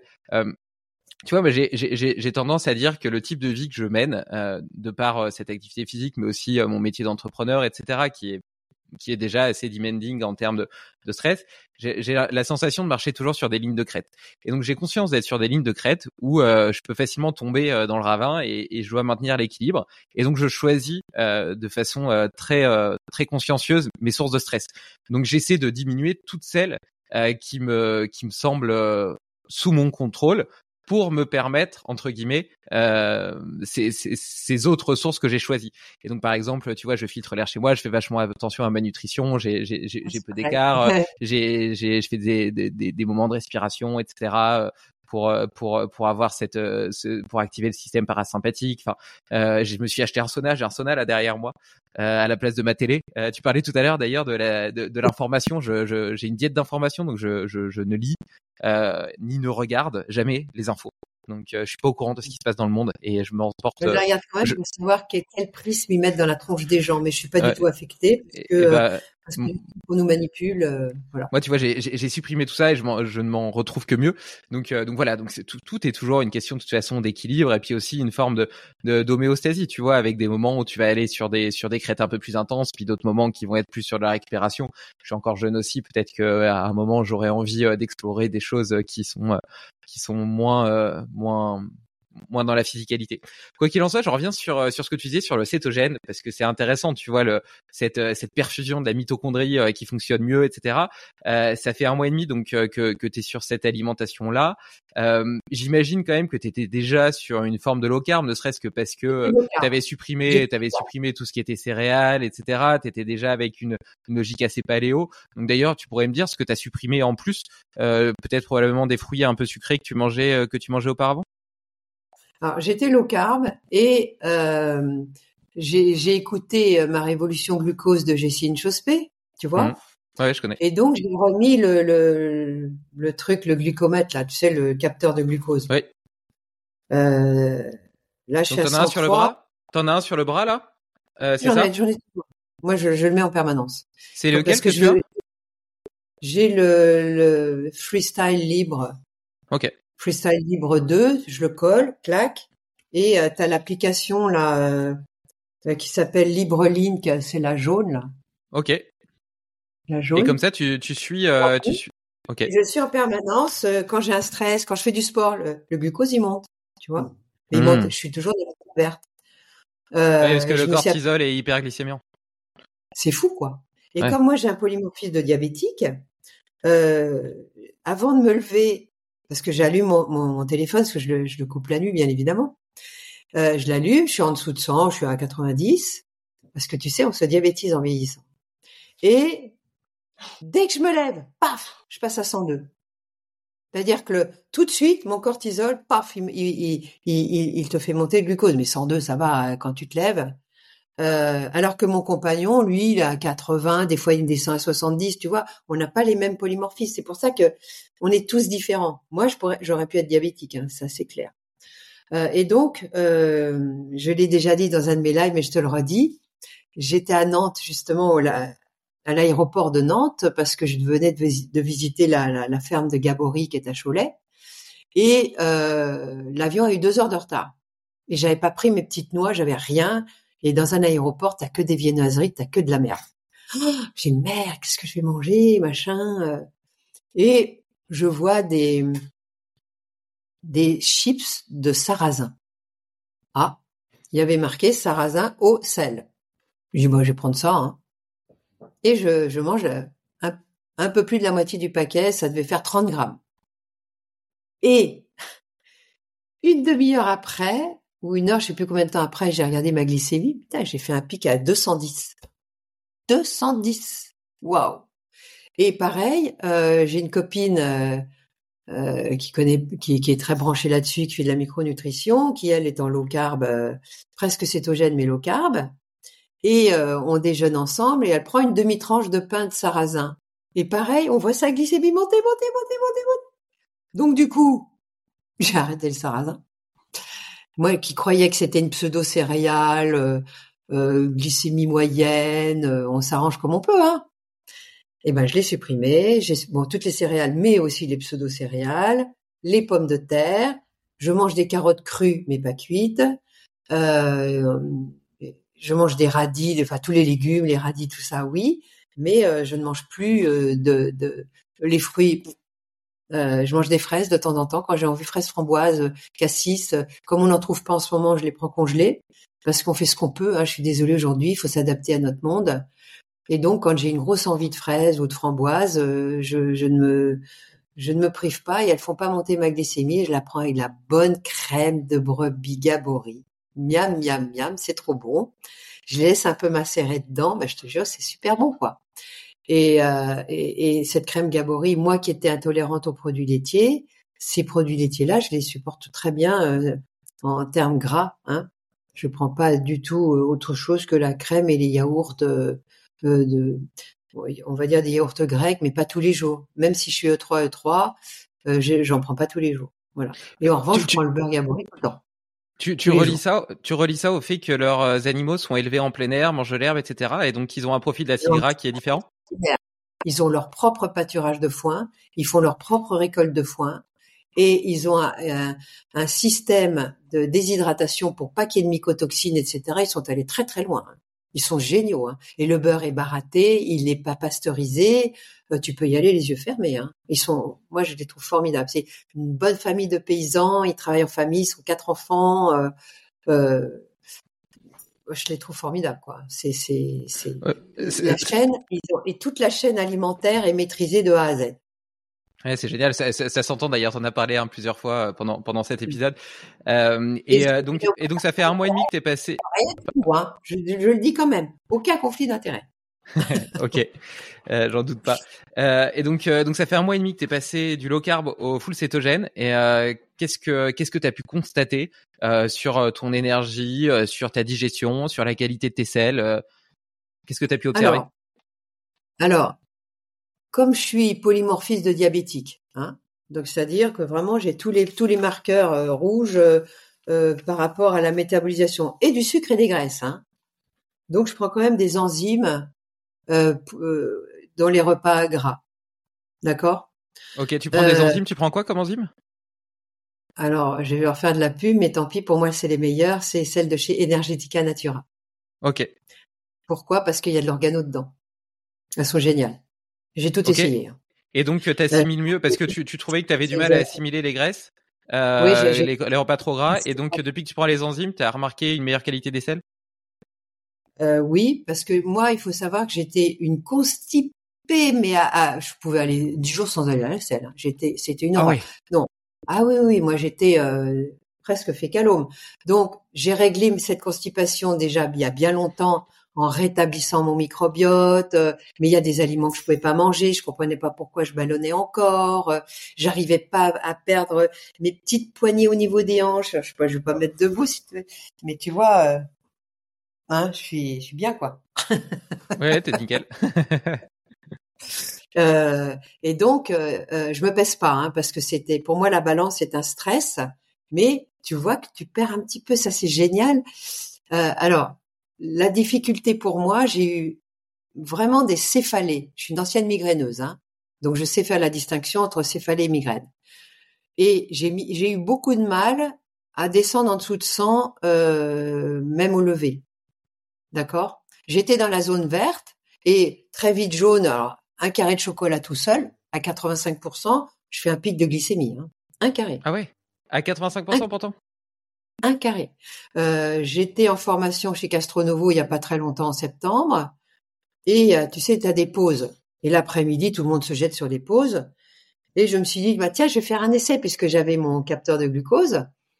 J'ai pris un petit bout d'ananas, mais ça, hein, et un petit bout d'orange.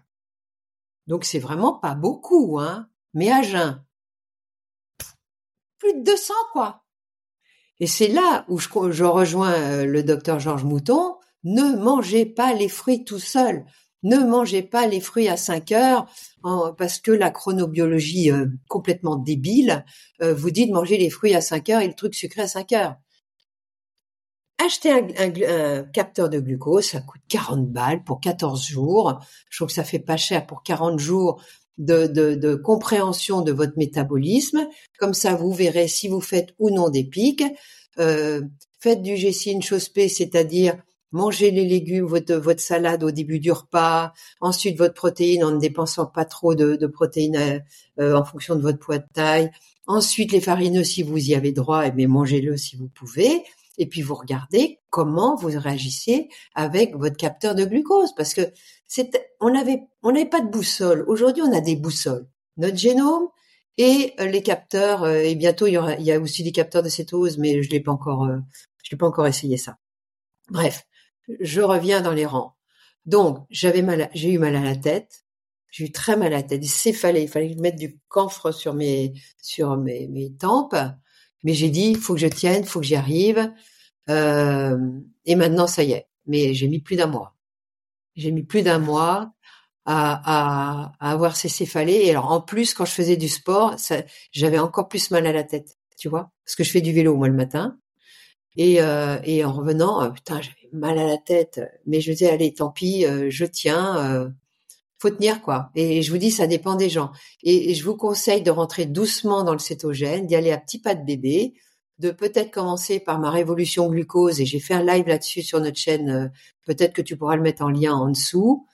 Euh, moi, dans mes lives, je vous explique un peu le bouquin, mais après, à vous d'acheter le bouquin. Euh, j'ai pas de conflit d'intérêt, il me donne rien du tout. Euh, mais je trouve que c'est des, des, livres vachement intéressants à avoir et à comprendre. Ensuite, quand on veut aller plus loin, il y a le livre de Gary Taubes qui est vraiment très très mal. Euh, je trouve que la, typographie et il s'écrit petit, c'est pas aéré, euh, t'as pas envie de le lire, mais quand tu le lis, c'est vachement bien fait.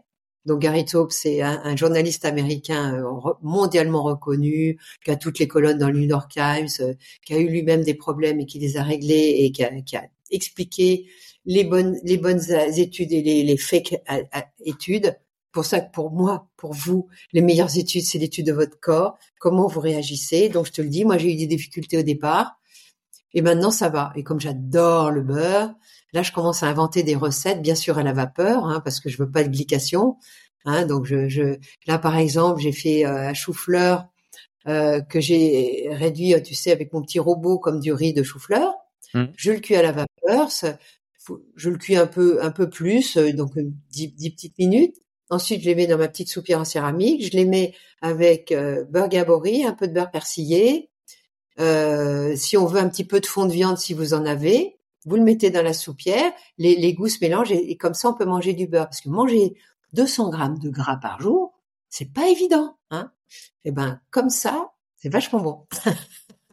ouais, j'imagine. Bah, c'est aussi une de tes caractéristiques euh, parce que tu sais, parfois euh, j'ai déjà eu des remarques sur ma façon de m'alimenter en me disant euh, ah ça a pas l'air fun etc de faire tout le temps attention et tout et en réalité moi je dis mais je fais pas attention en fait euh, c'est juste que je mange des produits euh, euh, bruts naturels etc et j'adore ça je les trouve super bons et je me régale en fait. C'est c'est une vraie c'est une vraie réjouissance pour mes papilles quoi. J'ai pas du tout l'impression de me priver au contraire et à l'inverse manger manger un truc industriel etc bah j'ai pas j'ai pas vraiment de plaisir en fait à le à le manger parce que les, les papilles se rééduquent aussi. Tu vois, quand t'as pas l'habitude de manger euh, hyper transformé, hyper sucré, hyper salé, et ben très rapidement, tu vas trouver ces trucs-là trop salés, trop sucrés, et en réalité pas très bons. Quoi.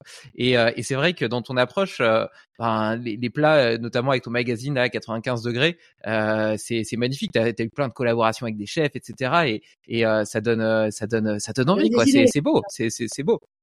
Euh, je, je, je, vais finir sur cette euh, sur cette question du, du cétogène.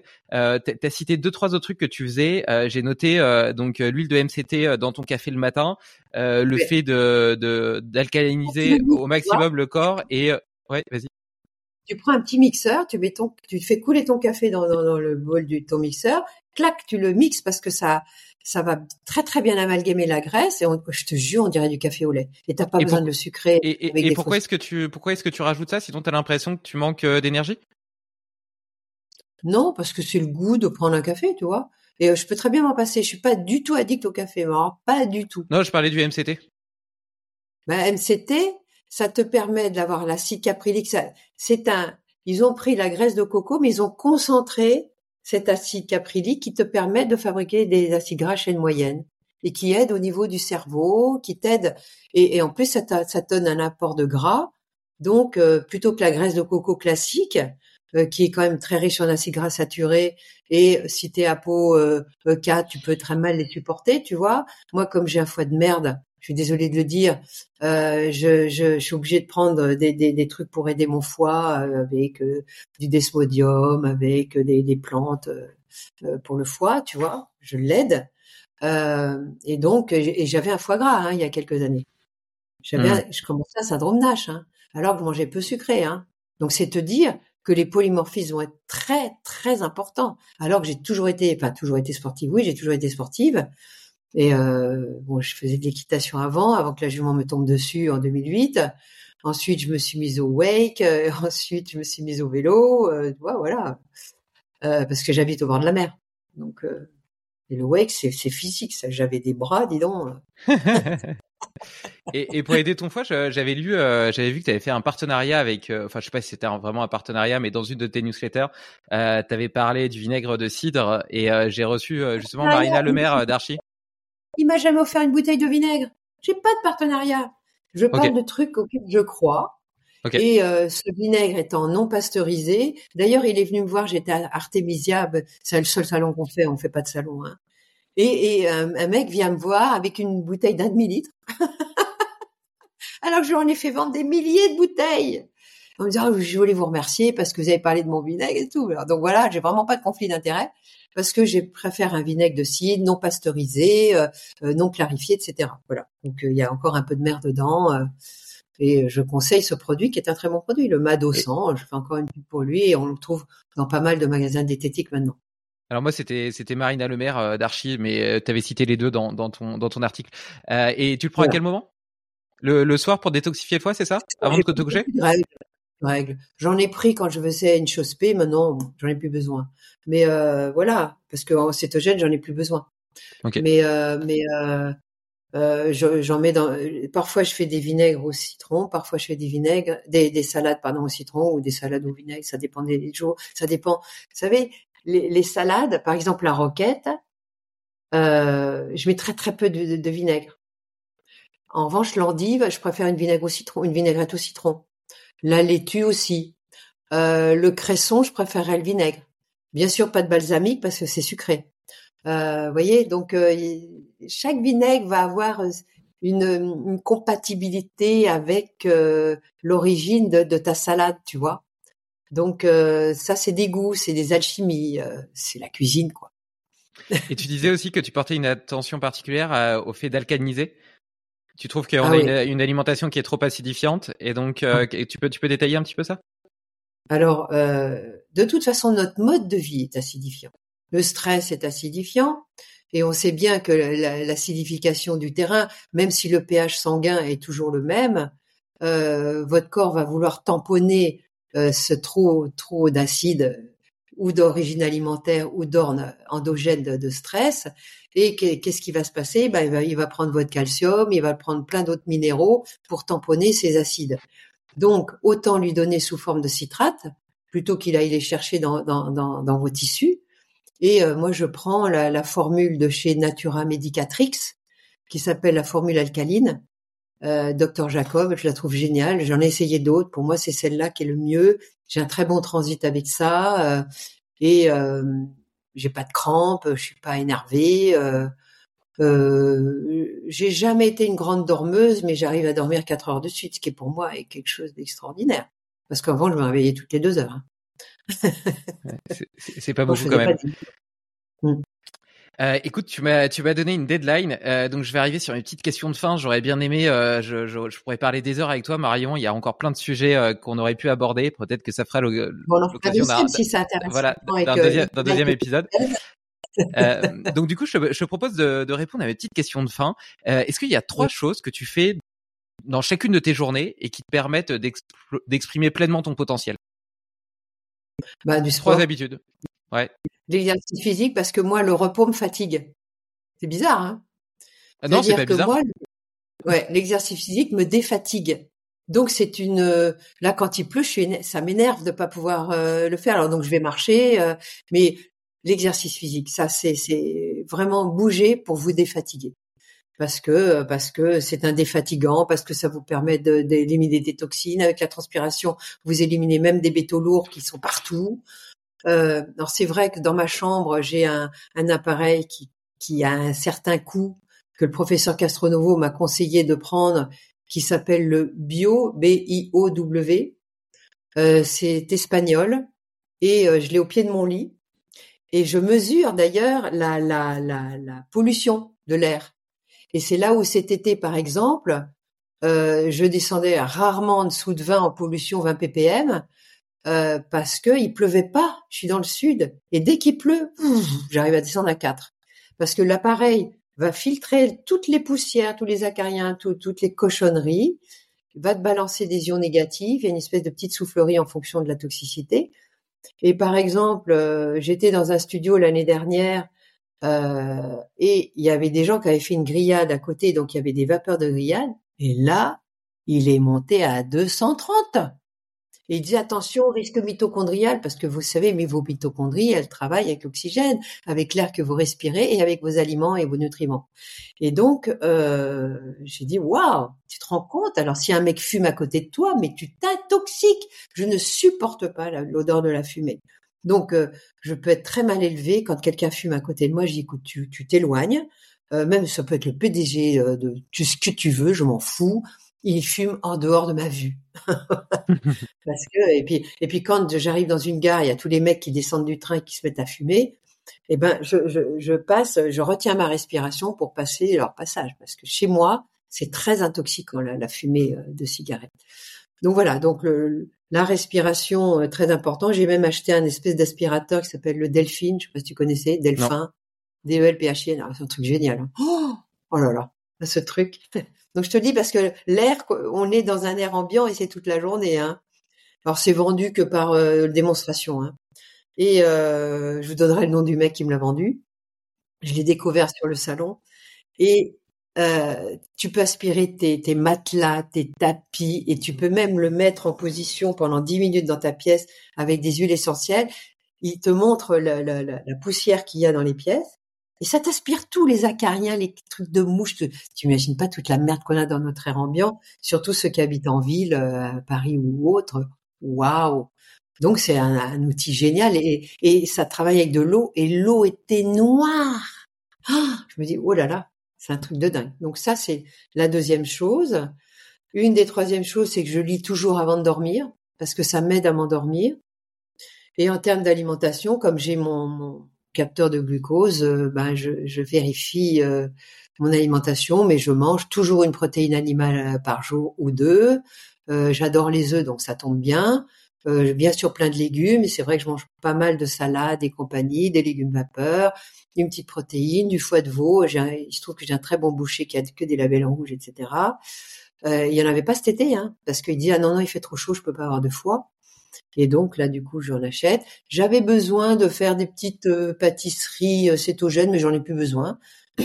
mais j'avais mis en, bas de mes liens euh, mon petit gâteau que je fais à, part de poudre d'amande, de beurre, d'œuf et d'érythritol, parce que le xylitol a un indice glycémique de 8 et l'érythritol 0.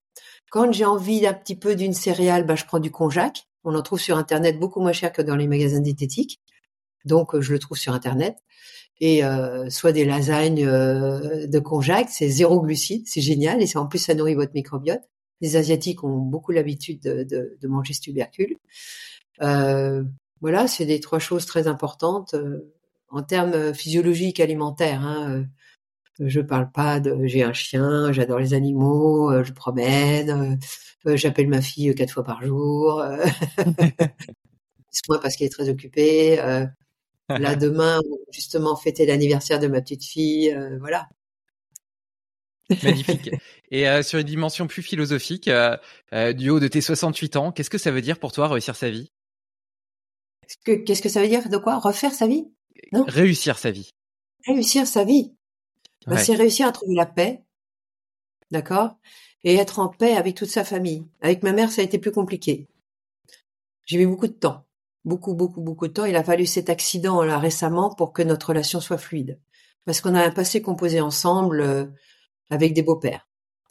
Euh, je, le dirai dans mon livre quand je le ferai, quand je serai très vieille, euh, ou quand elle aura disparu, parce qu'il s'est passé des choses. Et donc,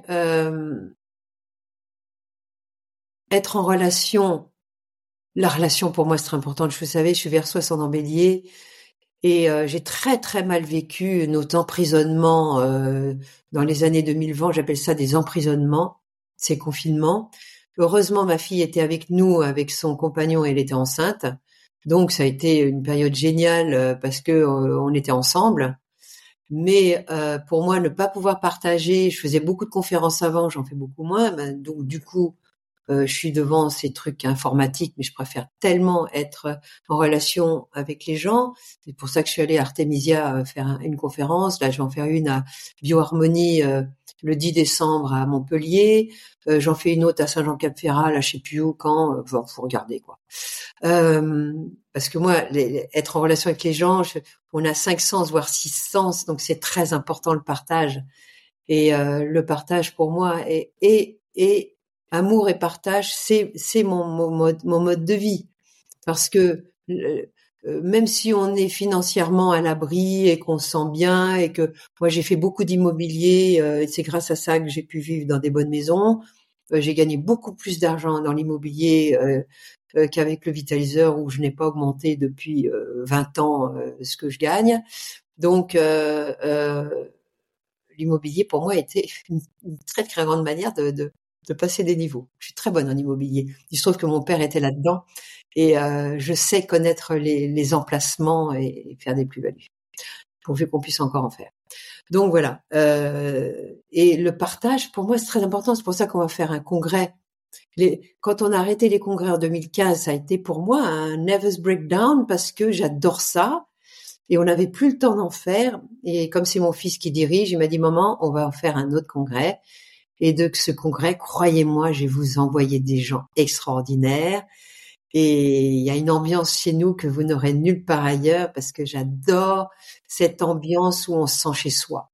Moi, je me sens chez moi dans les congrès et je me sens dans une communauté, dans une famille. Et c'est ça que j'adore partager avec les gens. Voilà. Bah, ça, me donne, euh, ça, me donne, ça me donne vachement envie d'y aller. Et euh, sur, cette, sur ce sixième sens, cette notion de partage. mis en ligne. Hein. Il n'y a que 900 places, ça va aller très très vite. Ouais, écoute, tu me donnes, tu me donneras le lien pour que pour que je puisse l'ajouter euh, à l'article.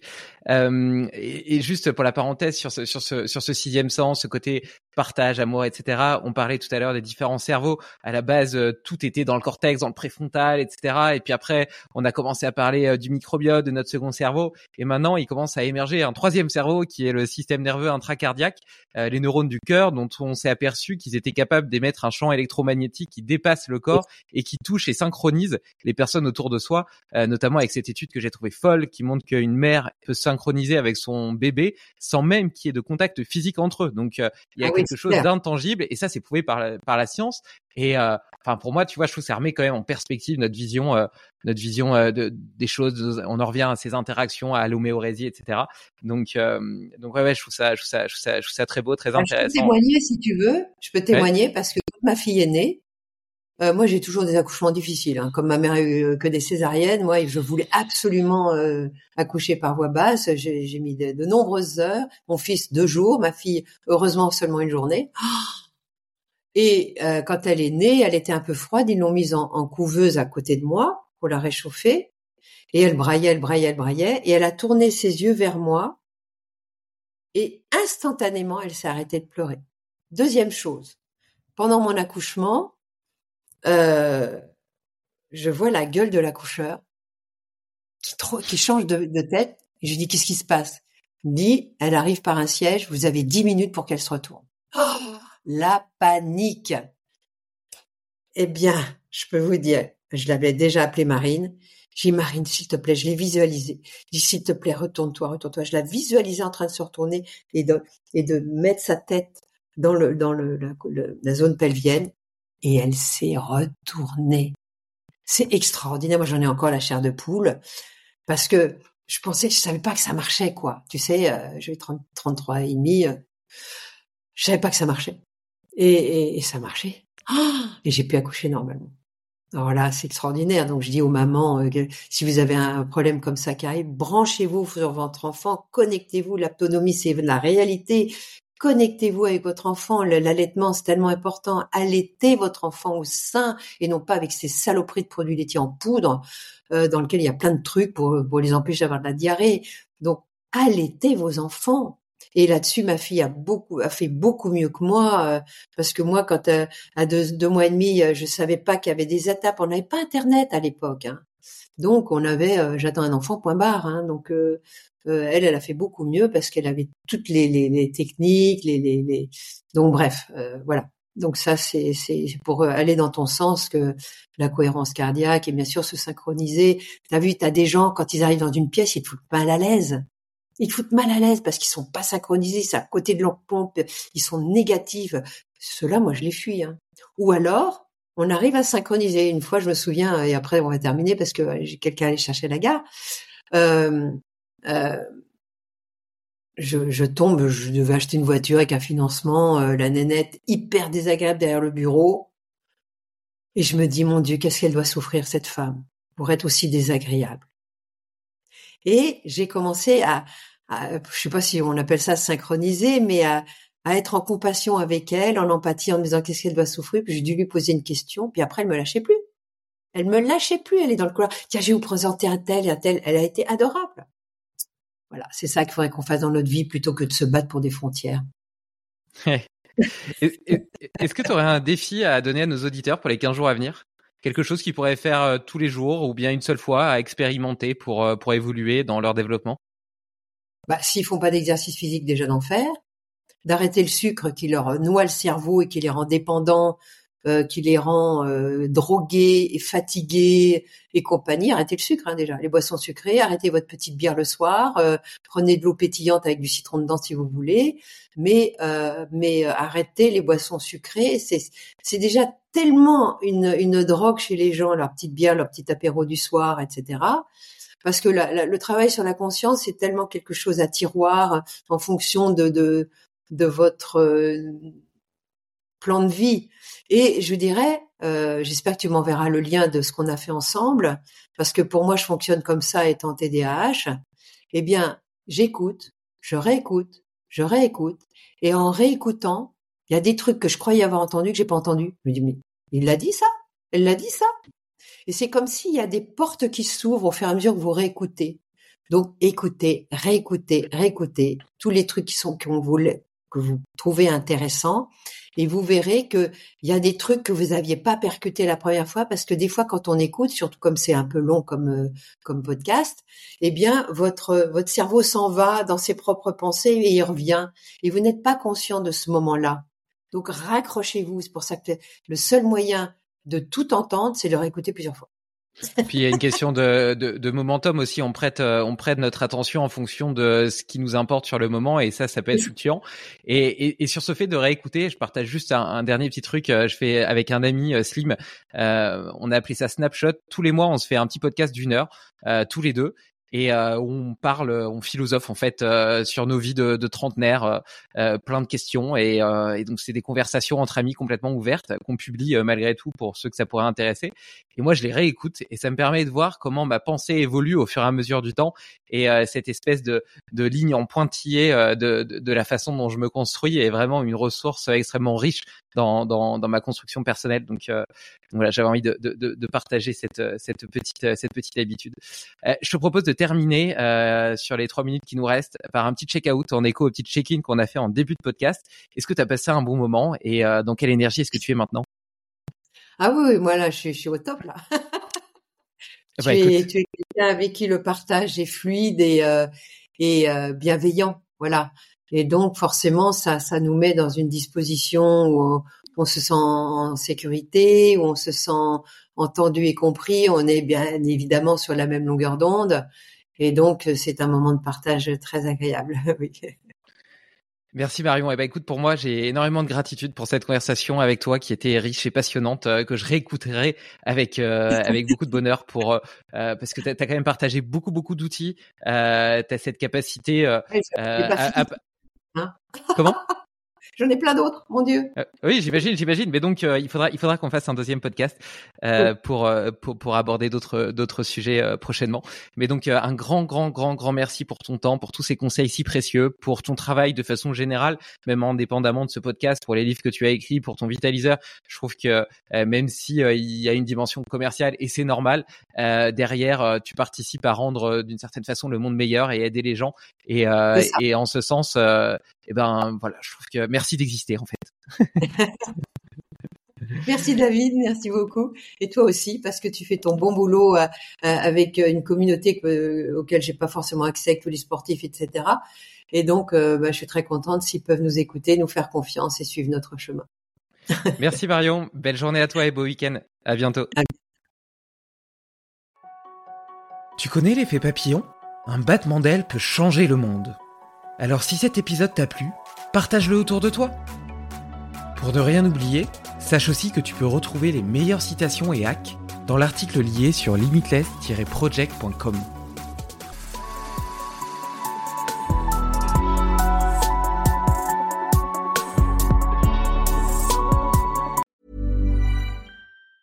As a person with a very deep voice, I'm hired all the time for advertising campaigns. But a deep voice doesn't sell B2B, and advertising on the wrong platform doesn't sell B2B either. That's why, if you're a B2B marketer, you should use LinkedIn ads. LinkedIn has the targeting capabilities to help you reach the world's largest professional audience. That's right, over 70 million decision makers all in one place. All the big wigs, then medium wigs, also small wigs who are on the path to becoming big wigs. Okay, that's enough about wigs. LinkedIn ads allows you to focus on getting your B2B message to the right people. So, does that mean you should use ads on LinkedIn instead of hiring me, the man with the deepest voice in the world? Yes. Yes, it does. Get started today and see why LinkedIn is the place to be to be. We'll even give you a $100 credit on your next campaign. Go to linkedin.com slash results to claim your credit. That's linkedin.com slash results. Terms and conditions apply. Tired of ads barging into your favorite news podcasts? Good news. Ad-free listening on Amazon Music is included with your Prime membership. Just head to amazon.com slash ad-free news podcasts to catch up on the latest episodes without the ads. Enjoy thousands of ACAST shows ad-free for Prime subscribers. Some shows may have ads. JamesAllen.com is the online destination to easily design a customized engagement ring and save up to 50% compared to traditional stores. You pick a diamond, whether it's lab-created or earth-created, James Allen has over 200,000 conflict-free stones. Then you pick your ring setting and metal. And if you need some help, they have real-time diamond consultations available where an expert can walk you through it all. Get 25% off your order at jamesallen.com code ACAST. That's jamesallen.com code ACAST.